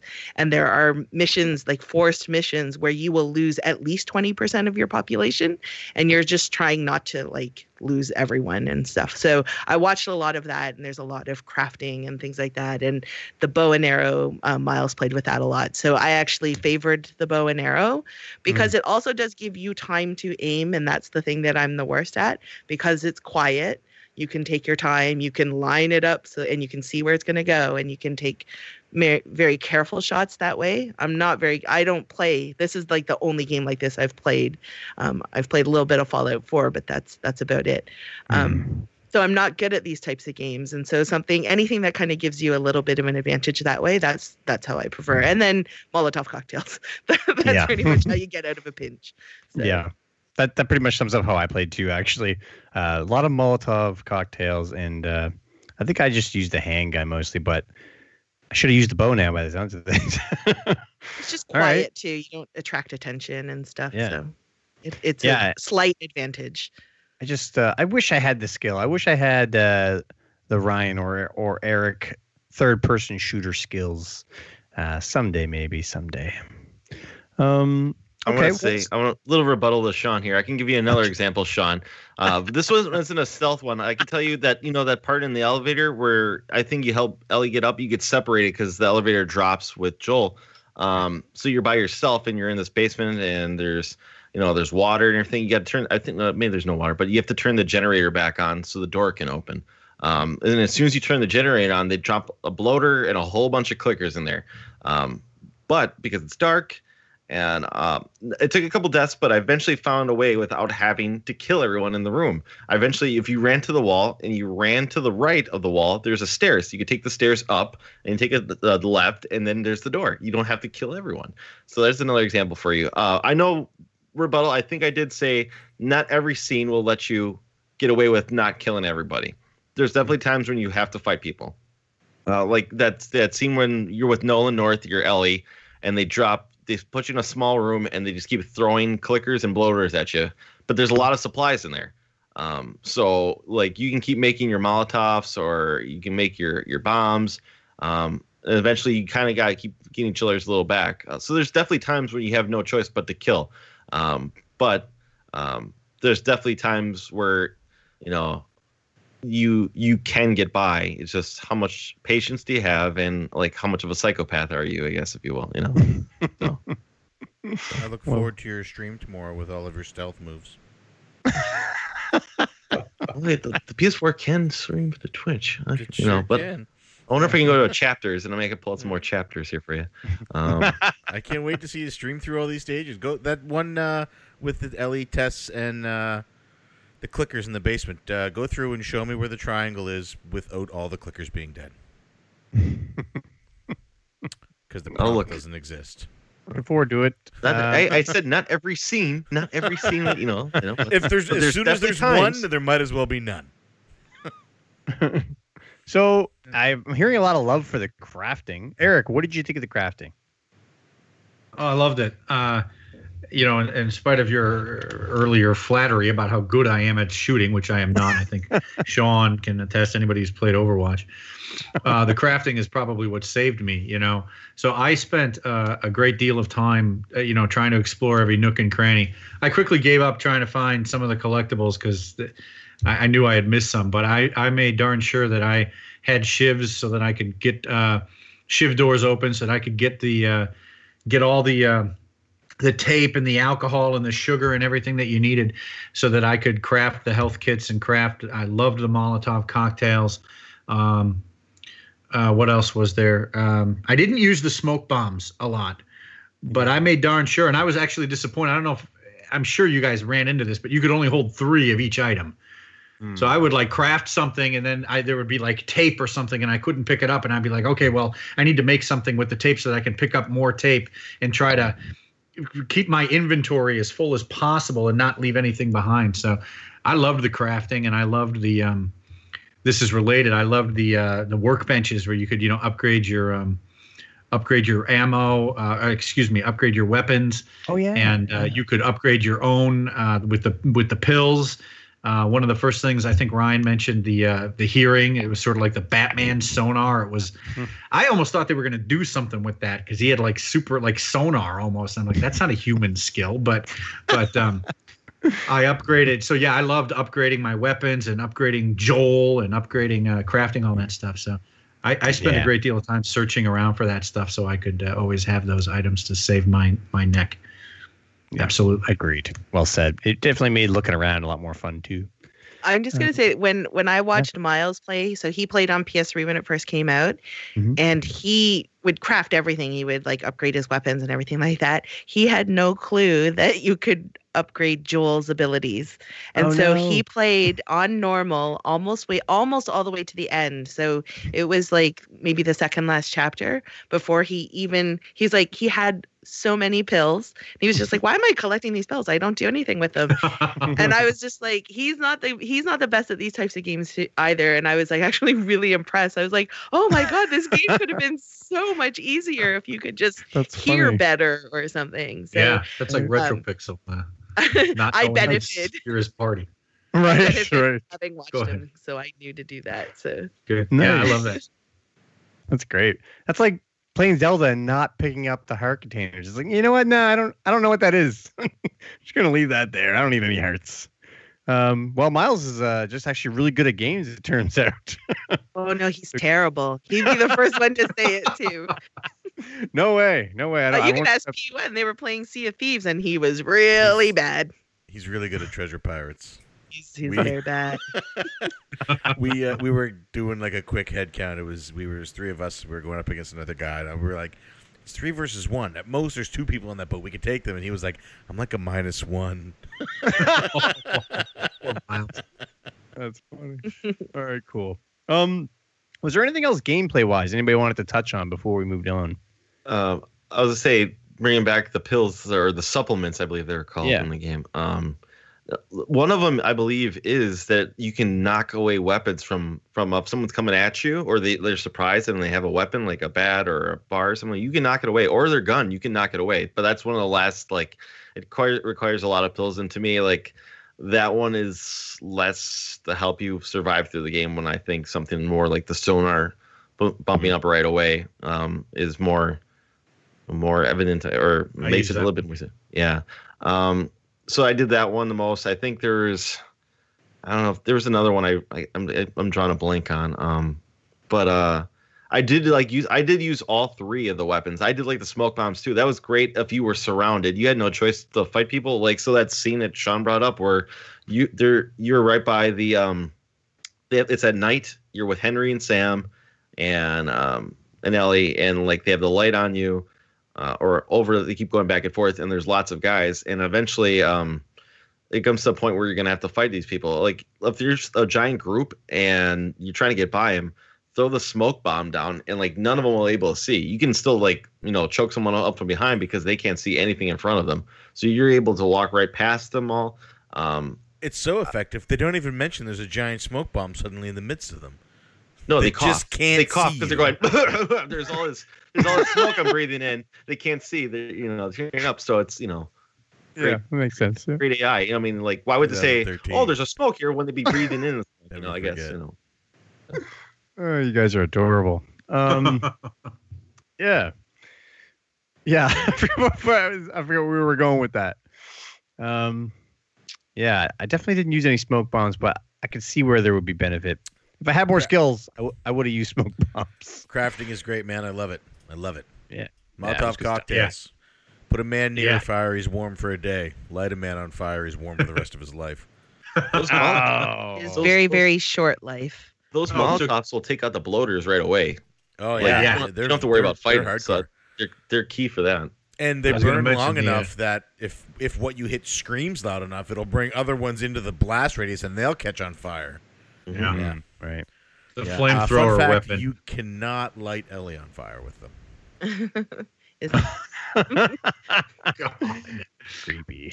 I I really liked um sorry I really liked yeah. upgrading your melee weapons like if you had a, a piece of wood and then adding nails Oh, to yeah. it because that was a really good kind of get out of jail free thing where if something comes up to you it's a, it's an automatic down so I found that that was like really useful and that was something that I always prioritized if I didn't have like a metal one that had like multiple hits in it that the nail on the board which or a baseball bat or whatever He's got a board with a nail on it. Run. Right. they're very effective. Yeah. Yeah. How did you guys Forgot about kill, or did you kill? I guess uh, the surgeons in the last room. That was a Uh-huh. question I wanted to ask the group too. Kill all Uh, three. They all Oh, deserve yeah. to die. They I- all lie to you. They all So- deserve to die. Yeah, I shot the when I when I opened the door, the one that was closest to me, I shot him twice in the chest. Then the guy runs to one wall and he's like panicking and reaching for something, and the girl's like, "He's an animal! He's an animal!" So I grabbed the guy's face and smashed it into the wall until it didn't exist. and then she falls down into the fetal position and covers herself. And then I went over to her uh, and I, I I booted her in the face and she died. Jeez. oh my God. Did anybody not? I didn't kill them. I learned. I real. I. I didn't. As soon as I realized you didn't have to kill them, You didn't like I, I missed the prompt doctor's on got- Ellie. The doctor's And- got the the the scalpel, I think, right? Actually, you don't have to kill him. I only killed one of them, and then the other two were cowering against the wall. And I walked over to Ellie, and there was a prompt, and I'm like, well, let's see what happens. And so I walked up to them and they were they were cowering and whatever, and so I just I was kind of walking around the room real slow like a punk, and then I uh, I went over to Ellie and there was a prompt, so I just picked her. You know, I picked her up and I didn't have to kill him, so I I left him. Did Yeah, anybody else? He he did that too, and then decided he wanted to go back, and then he did the things that he did. Oh, is Put that Ellie- right? I put Ellie back down on the table, and I was like, just hold on a second. Slash. Oh, when Um, Lord Rage finishes the game, he just unloads any any ammo that he has left in, Ah. into them. Just to because it's so rare that he has ammo, so it's kind of like him showing you how much he had left. But it's it's very satisfying to watch. victory celebration. Yeah. For this play, for this playthrough, I pulled out the flamethrower and I torched all oh of yeah, Oh my goodness. Oh, that's good. Yeah. But uh, that's actually I, that was probably my least used weapon out of all of them. Not that I didn't hate it, it's just that honestly I felt myself using like the bow and maybe maybe like a handgun more than anything. Um, but then I had all this extra, you know, flamethrower ammo, and like I said, uh, I, all I those forget. people. Sorry, do you move really slow with the flamethrower? Is it heavy? I can't. I felt like I can't remember if it's this I game, don't but remember. I just walked up to him and hold the trigger. So Yeah, oh, okay. shoot against bloaters a lot. Oh okay. It takes them down so fast. It was great. Yeah, You can't get too close, bloaters. Bloaters, yeah. Okay, well, I think that's pretty much the gameplay. I think this sums up how you play the game.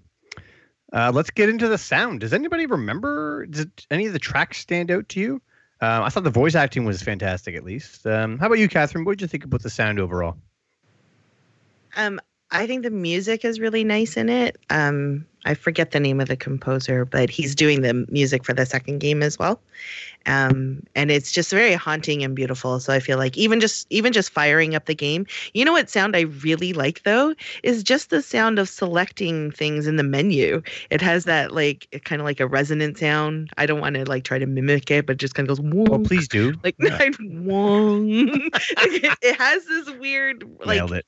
I don't I know like what it is, too. but that sound and and like you know like because Miles used to play the game a lot and I I could hear him fire it up and I, whenever I'd hear that sound I'd like come and start watching because I know he'd Mm. be firing up the multiplayer or whatever but um it, I don't know just that sound to me like every time I hear it, I should probably put it as like my notification sound or something right now I Right. have the PlayStation trophy sound on my phone but Oh, that one would be that one would be pretty fun to have um and the voice acting i think is is really great um is is it ashley johnson who is is that her name yeah Yeah.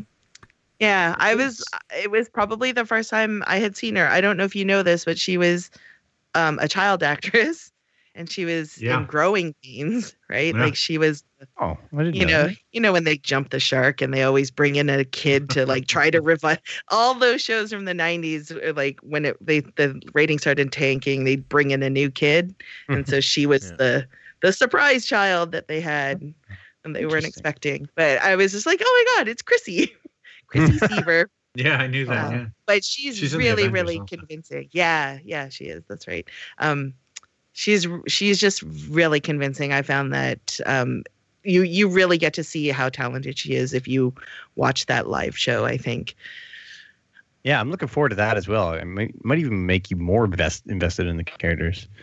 Um, okay, cool. What did uh, Eric? What did you think about the sound throughout the game? Well, I think I'm going to say what I what I often say, which is I have no memory of the sound, which Mm. means it. Uh, I think it was probably perfect. Uh, there, there's nothing in it that I, I remember. You know, there wasn't a tune or something that I found that I enjoyed. Like, oh, I'm going to listen to this. So I, I must think that the sound was was probably perfectly suited to the type of game because I don't really remember it. Um, Yeah, It's a good was there music in this game, or was it all just? Uh, yeah, I, I got to tell you, I got to plead ignorance. I don't even remember it, so it must have been just fine from my my perspective. nothing off-putting. At least that's that's No, not exactly. And and What, the sound uh, effects and the voice acting, I will say, the voice acting is tremendous, and it's it's critically important for a game like this. So the Yeah. sound effects and the voice acting were were perfect. I would Okay, I right will on. say that. right on. Uh, Ryan, how about you? Um, the clicker sound I'm not going to forget about. The Oh, clicker, yeah, that, that one definitely stands out to me. Like you know, I can't do that voice, but uh, Ah, that's pretty close. yeah. Um, like it is like a clicking sound, but it's Yeah. it's definitely where you're like, okay, when you, you start walking by and you hear it, like, okay, time to you know press the uh, the the Batman Vision button to see So where see yeah to see where we're at here, see wh- where everyone's lining up.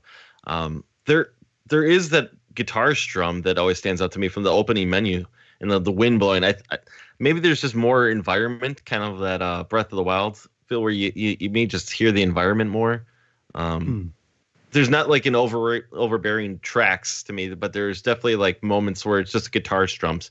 Um, And I don't know if because Ellie does mention because I think Joel plays guitar that she wants to hear him sing and play guitar or something like that. And uh, I know that maybe that's teased a little bit with maybe he actually did it for her because she's playing guitar in the sec the Last of Us Two trailer. Mhm. But um, All right. uh, as for sounds, that's the things that stand out to me is that guitar strum from the opening menu screen and the enough. clicker sounds, if you will.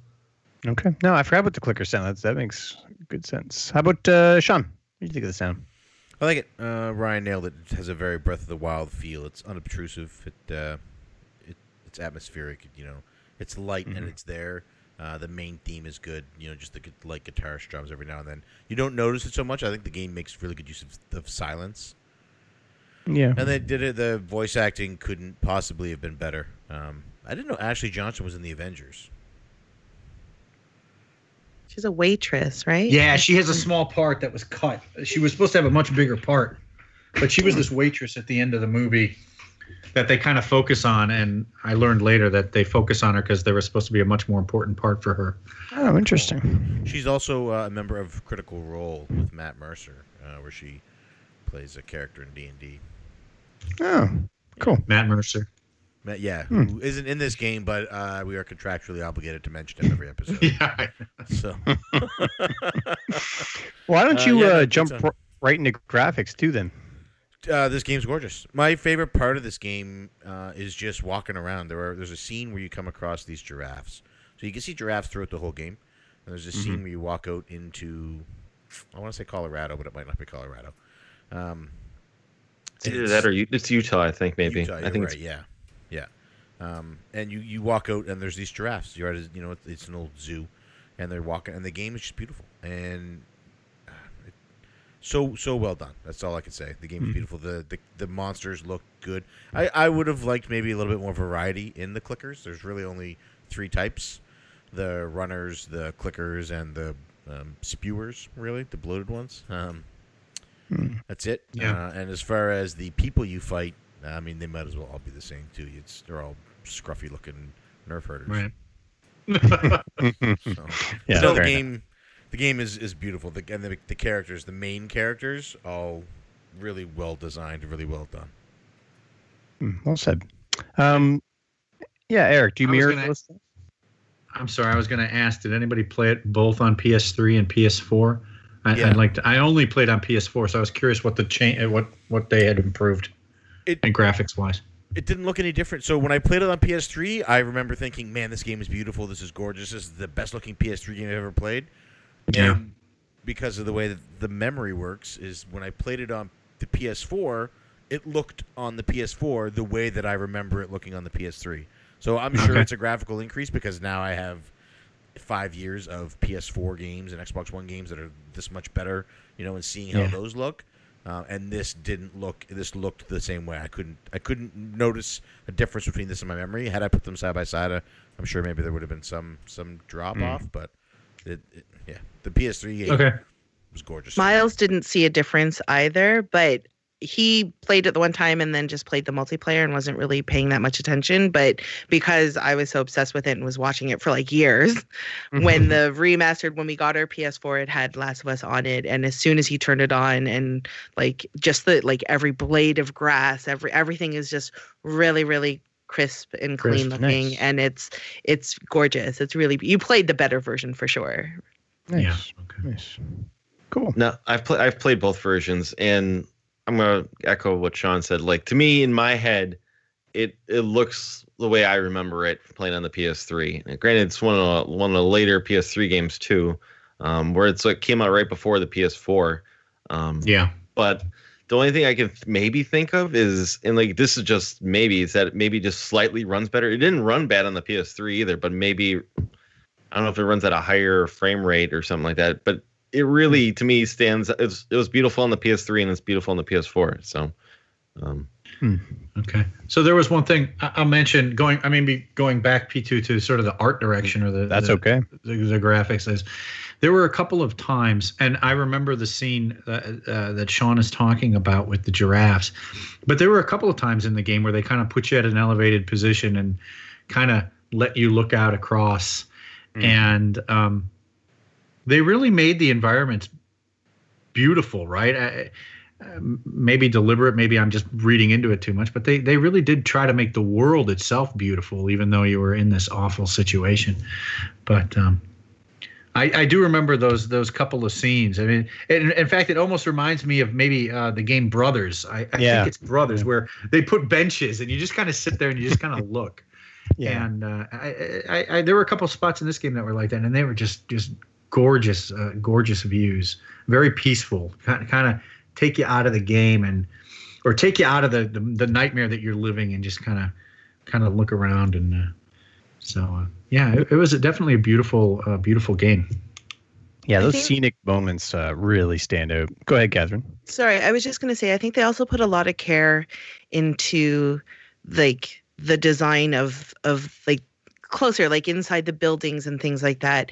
I, did you I don't know if you remember like the optional conversations that you could get like a from time to time there would be triangle prompts to talk to Ellie. And those were like really beautiful moments because it was her reacting to a world that seeing like posters for movies or you know um, like even advertisements for the zoo where this is not in at all in her realm of memory or anything right? She's only lived in this post-apocalyptic world.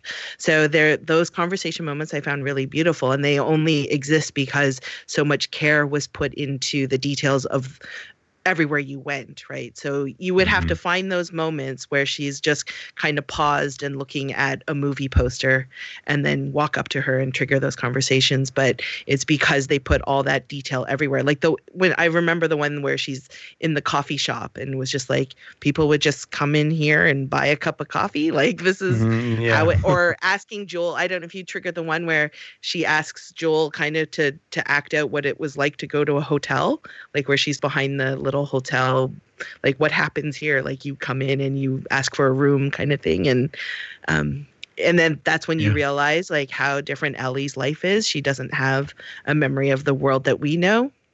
And like Right. all those little details are so perfect in this game, I think. Right. Well said.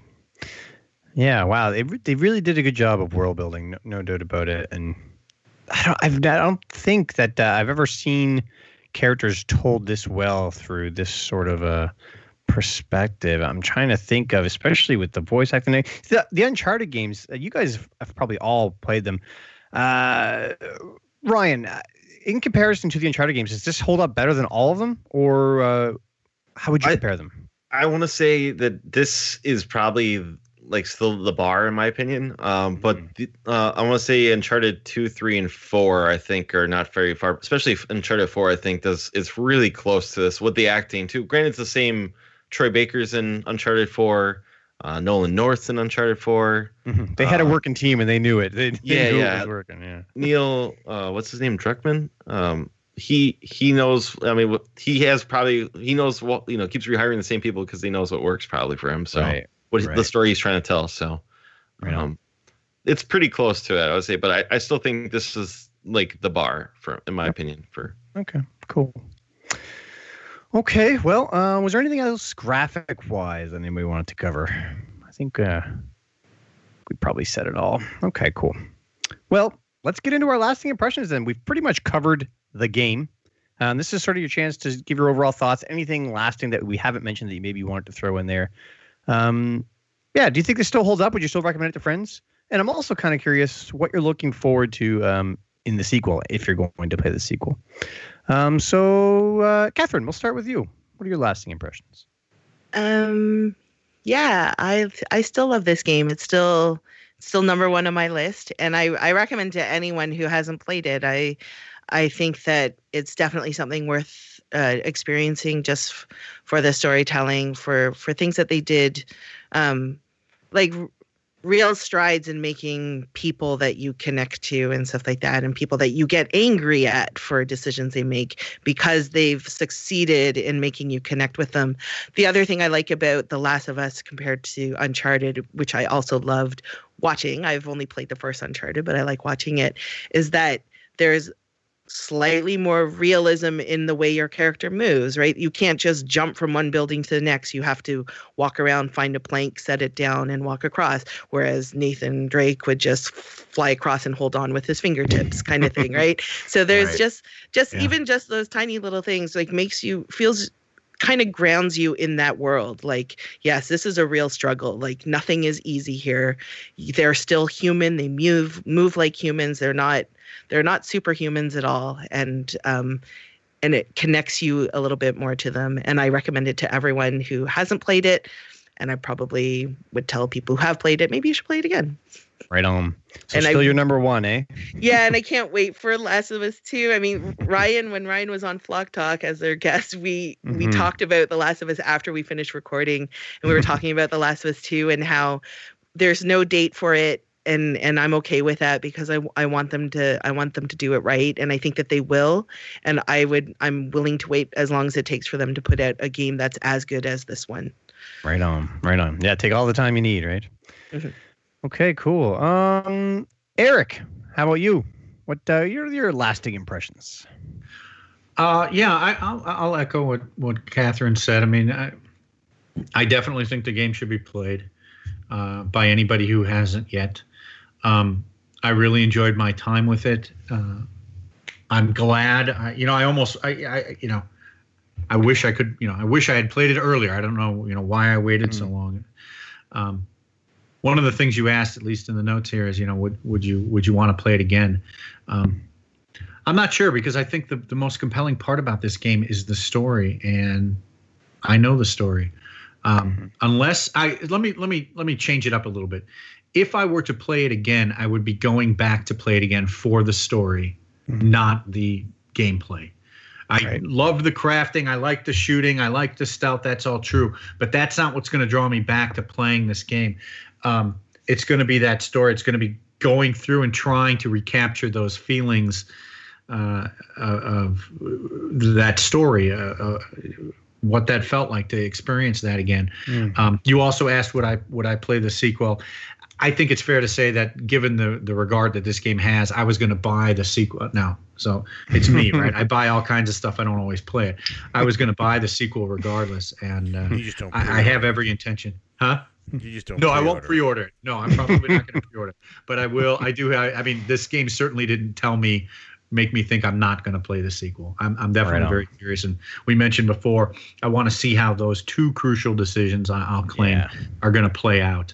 Um, and I hope they do. I hope they do continue the story of Ellie and Joel. Uh, at least Ellie. Uh, I I, I kind of want to see what happens with the two of them. So Mhm. um, yeah, Well, said. Well said. Yeah, I'm the same way uh, with with story driven games. It takes some time to go by before I'd ever go back to it, kind of thing.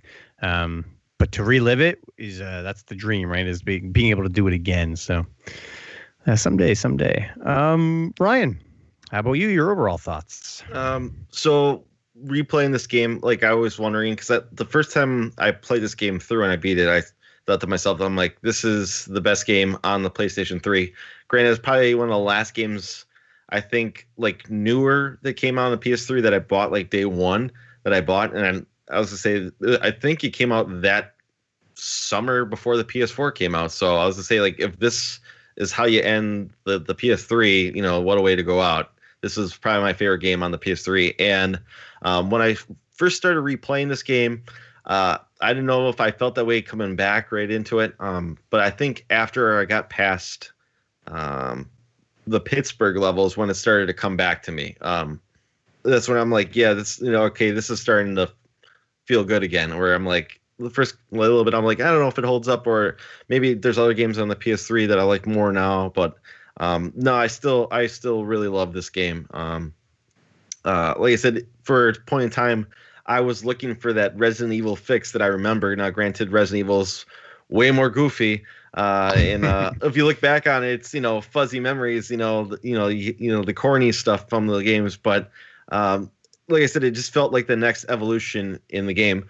Um, when the PS3 version came out, um, my buddy Mike was a huge Resident Evil fan. We went to high school together. We uh, we were huge Resident Evil fans. That was like Resident Evil 2 was one of our favorite games growing up. Um, but he's always been a hardcore Xbox guy since the 360. Like he's been only committed.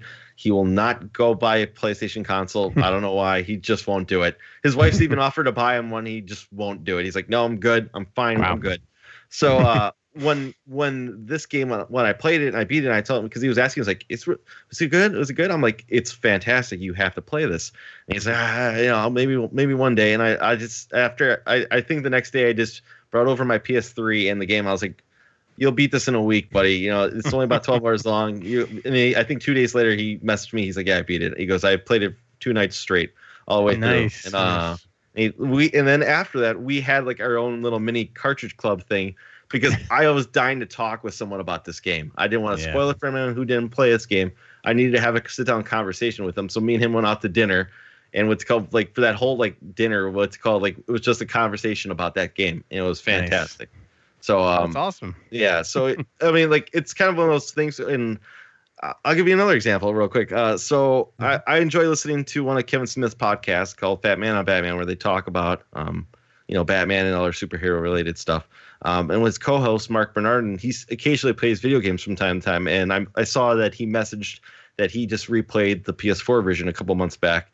Um, and I never really reach out to celebrities. I just kind of follow him on Twitter. So I reached out to him. I said, "Hey, uh, uh, that question that Eric asked, or maybe it was Sean that asked, because it's the one question I always want to ask when you beat the game is, how many people did you kill in that surgery room? You know, and he said he killed all three. And he's like, you know, I feel bad for, him, but he's like, he was, he's like, That's "Uh, cool. You know, and I was just like, and I just thought was funny. I was like, oh, like it must have triggered something in him too, right? You know, but I don't know. Right. It's one of those. It's it's left a, a, a large impression on me. I, I have recommended it to several friends to play it. So, and everyone who I've you know you know talked to you know generally has at least you know some positive feelings for the game. So Right on. So, what are you looking forward to in the sequel? just more good, I guess, right now. Like I don't know. I did. I came in with such maybe I came in with low expectations. Like I said, I was not. I, I usually don't jump on a new IP right away. I usually will buy it cheap down the road, or like just later on. But um, so maybe with me coming in with expectations of not knowing of the game, I'm I'm trying to keep my expectations low. Um, Yeah, because Tired, you know, because that can also ruin a game basically if you will you know with like high expectations so uh, i'm just trying to uh, like take as long as you can and make the game great that's all i hope for you know Right on. Okay, cool. And uh, lastly, uh, P1.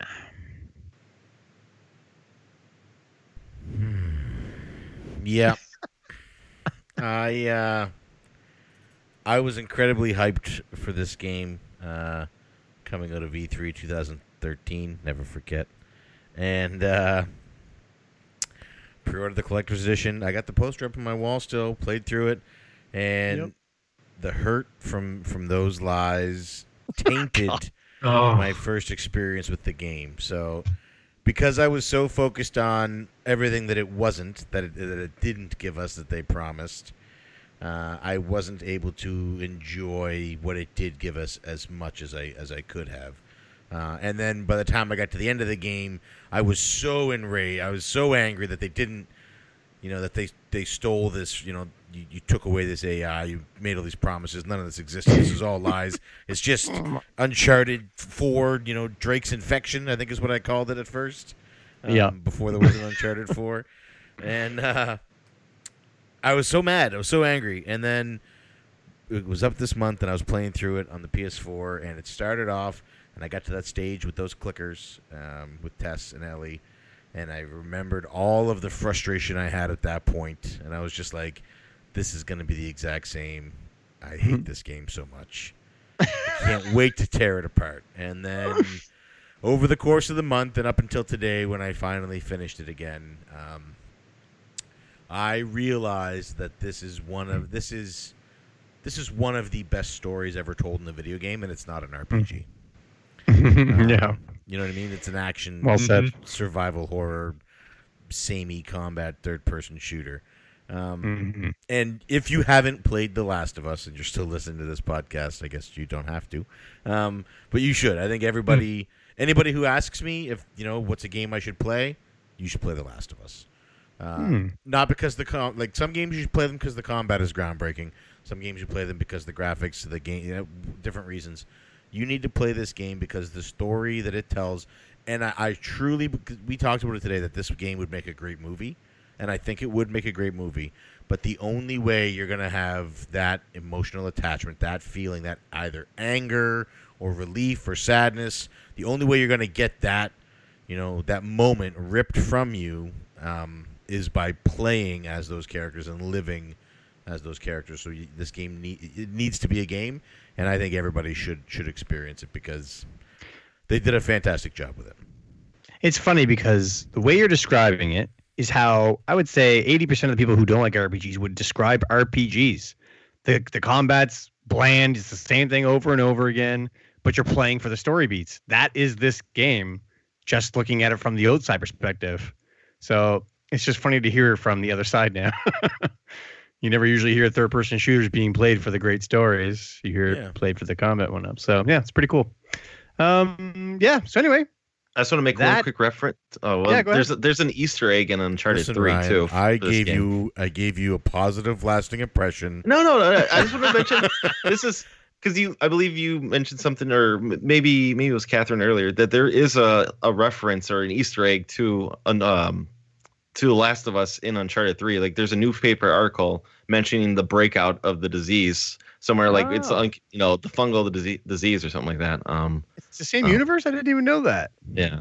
Um, but like I said, like I, I do like that that they found something with um something in real life that actually kind of happens with with Mm. basically with that fungus that takes place. I think it's in somewhere in South America where um it carries over from insects um and eventually eats away their brains and they become zombies and they walk into like with ants they walk into um their ants nest and they their goal is basically to spread the spores so it carries over into the other ones. So essentially, they're dead on the ground, but like the fungus is taking over their body, and essentially, like it carries over to like all insects. Um, so I, I like that they found something where they said like, oh, it eventually mutated where it can affect humans. Um, I think that's an interesting concept, basically, where it's scary. Yes. It's kind of scary, but you know, But yeah. yeah. but, uh, It's, it's Right what on. Musty's A actually little- working on. oh. Yeah. Umbrella Maybe. Corpse. Yeah. okay. Well, that is The Last of Us, at least according to us. But we weren't the only ones playing along this month. So we have some three word reviews from other people playing along in the club. So why don't you go ahead and bring those up, Sean? Yes, we do. So first up, we have Zach Quest at OKQuest. And if you want to have your three-word review read on the show, you can just go ahead and use hashtag CC3WR, and we will read them on the show. Um, feel free to do that anytime throughout the month. Uh, maybe just throw the, the name of the game in there because sometimes we get them mixed up with older ones. Anyway, Zach Quest at OKQuest. He says it's just okay. Mm. So obviously, Zach uh, E3 2013. Never forget. They got him. And then we have that Pixel Life at that Pixel Life, and they say frustrating but me- mesmerizing. Hmm. Josh Leslie of At Frantic Society says unrelenting storytelling. hmm Well said. Uh, Mike from the Retro Lectors. Now Mike's cheating a little bit here, but I'm going to give it to him. He says excited for part two, and he has part two written as PT2. So I'm going to give it to him. That's almost four words. Excited for Uh, sequel. We'll just leave it at that. Yeah, there we go. uh, Musty Hobbit at Musty Hobbit says profound gut punch. It's a well known Mm. fact that Musty Hobbit loved this game. and then we have Mrs. Q Dog at Mrs. Q Dog, and she says emotional roller coaster ride. She also asks, "What would Joel do?" Uh, then we have. Uh, that's it. That's all we have from Twitter. So, um, let's ask our panel. Our panel uh, coming into the show knew that they were going to have to come up with three word reviews, and hopefully, uh, they all have one. So let's start with who looks the most prepared. Catherine, what's your three word review for The Last of Us? Um, so if the Uncharted series is my favorite television show, then The Last of Us is my favorite movie. Mm, well like that. said. Thank you. Uh, Eric, what's your three word review for The Last of Us? Mine is It's About People. Ooh, well said. As opposed to Soylent Green, which is people. That's right. Ryan, what's your favorite? What's your three word review for The Last of Us? Uh, best of PS3. Oh yes, Hmm? yeah, I agree. Uh, uh, no, I take that back. It is a good game. Possibly best for PS3. I'd have to look at my PS3 library. I, got a, I got a lot of love for Kingdoms of Amalur. Uh, Mark, your three word review. Uh, surprisingly deep story. Nice. And my three word review for Naughty Dog's The Last of Us is E3 Never Forget. oh my god. Lies and deceit. that is lies and deceit. They are animals. Why are you so shocked that a conference that is basically just a media circus lied to you about stuff? Because I'm gullible, Catherine. Are you so used to just seeing the truth on TV? Well, see, normally when I watch E3, I watch Nintendo, and they don't ever lie. So Mm, no, unfortunately, I was. They don't. Reggie Wait, said when was Zelda supposed to come out? When was Zelda supposed to come out? I can't. I can't 2013. remember. Which Zelda? Breath of the Wild. Uh, Breath of the Wild. uh, I remember. Listen, uh, a rushed game, a delayed game may one day be good, but a rushed Lie. game is forever bad. lie. Yeah, well, they didn't Sometimes promise that are Link. They didn't promise that the bokoblins would run if Link had a bow. Yeah, you're right. You can't And you know deny what? that. But you know what? They do. The bokoblins in Breath of the Wild do act that way. That's what five years will do to you. It's the actual Last of Five Us. years additional. Maybe they should have had Joel in a sleep chamber for hundred years. That's the show, folks. thank you so much for hanging out with us. Uh, really appreciate it. More importantly, I want to thank our panel for coming. Um, we are recording exceptionally late this time, um, later than we usually do. Uh, it's uh, it's the first time on a show we've actually seen the sun come up mid recording. So thank you everyone for hanging out. Uh, one last time, I'm going to get everybody to plug themselves. Uh, Catherine, where can people find you?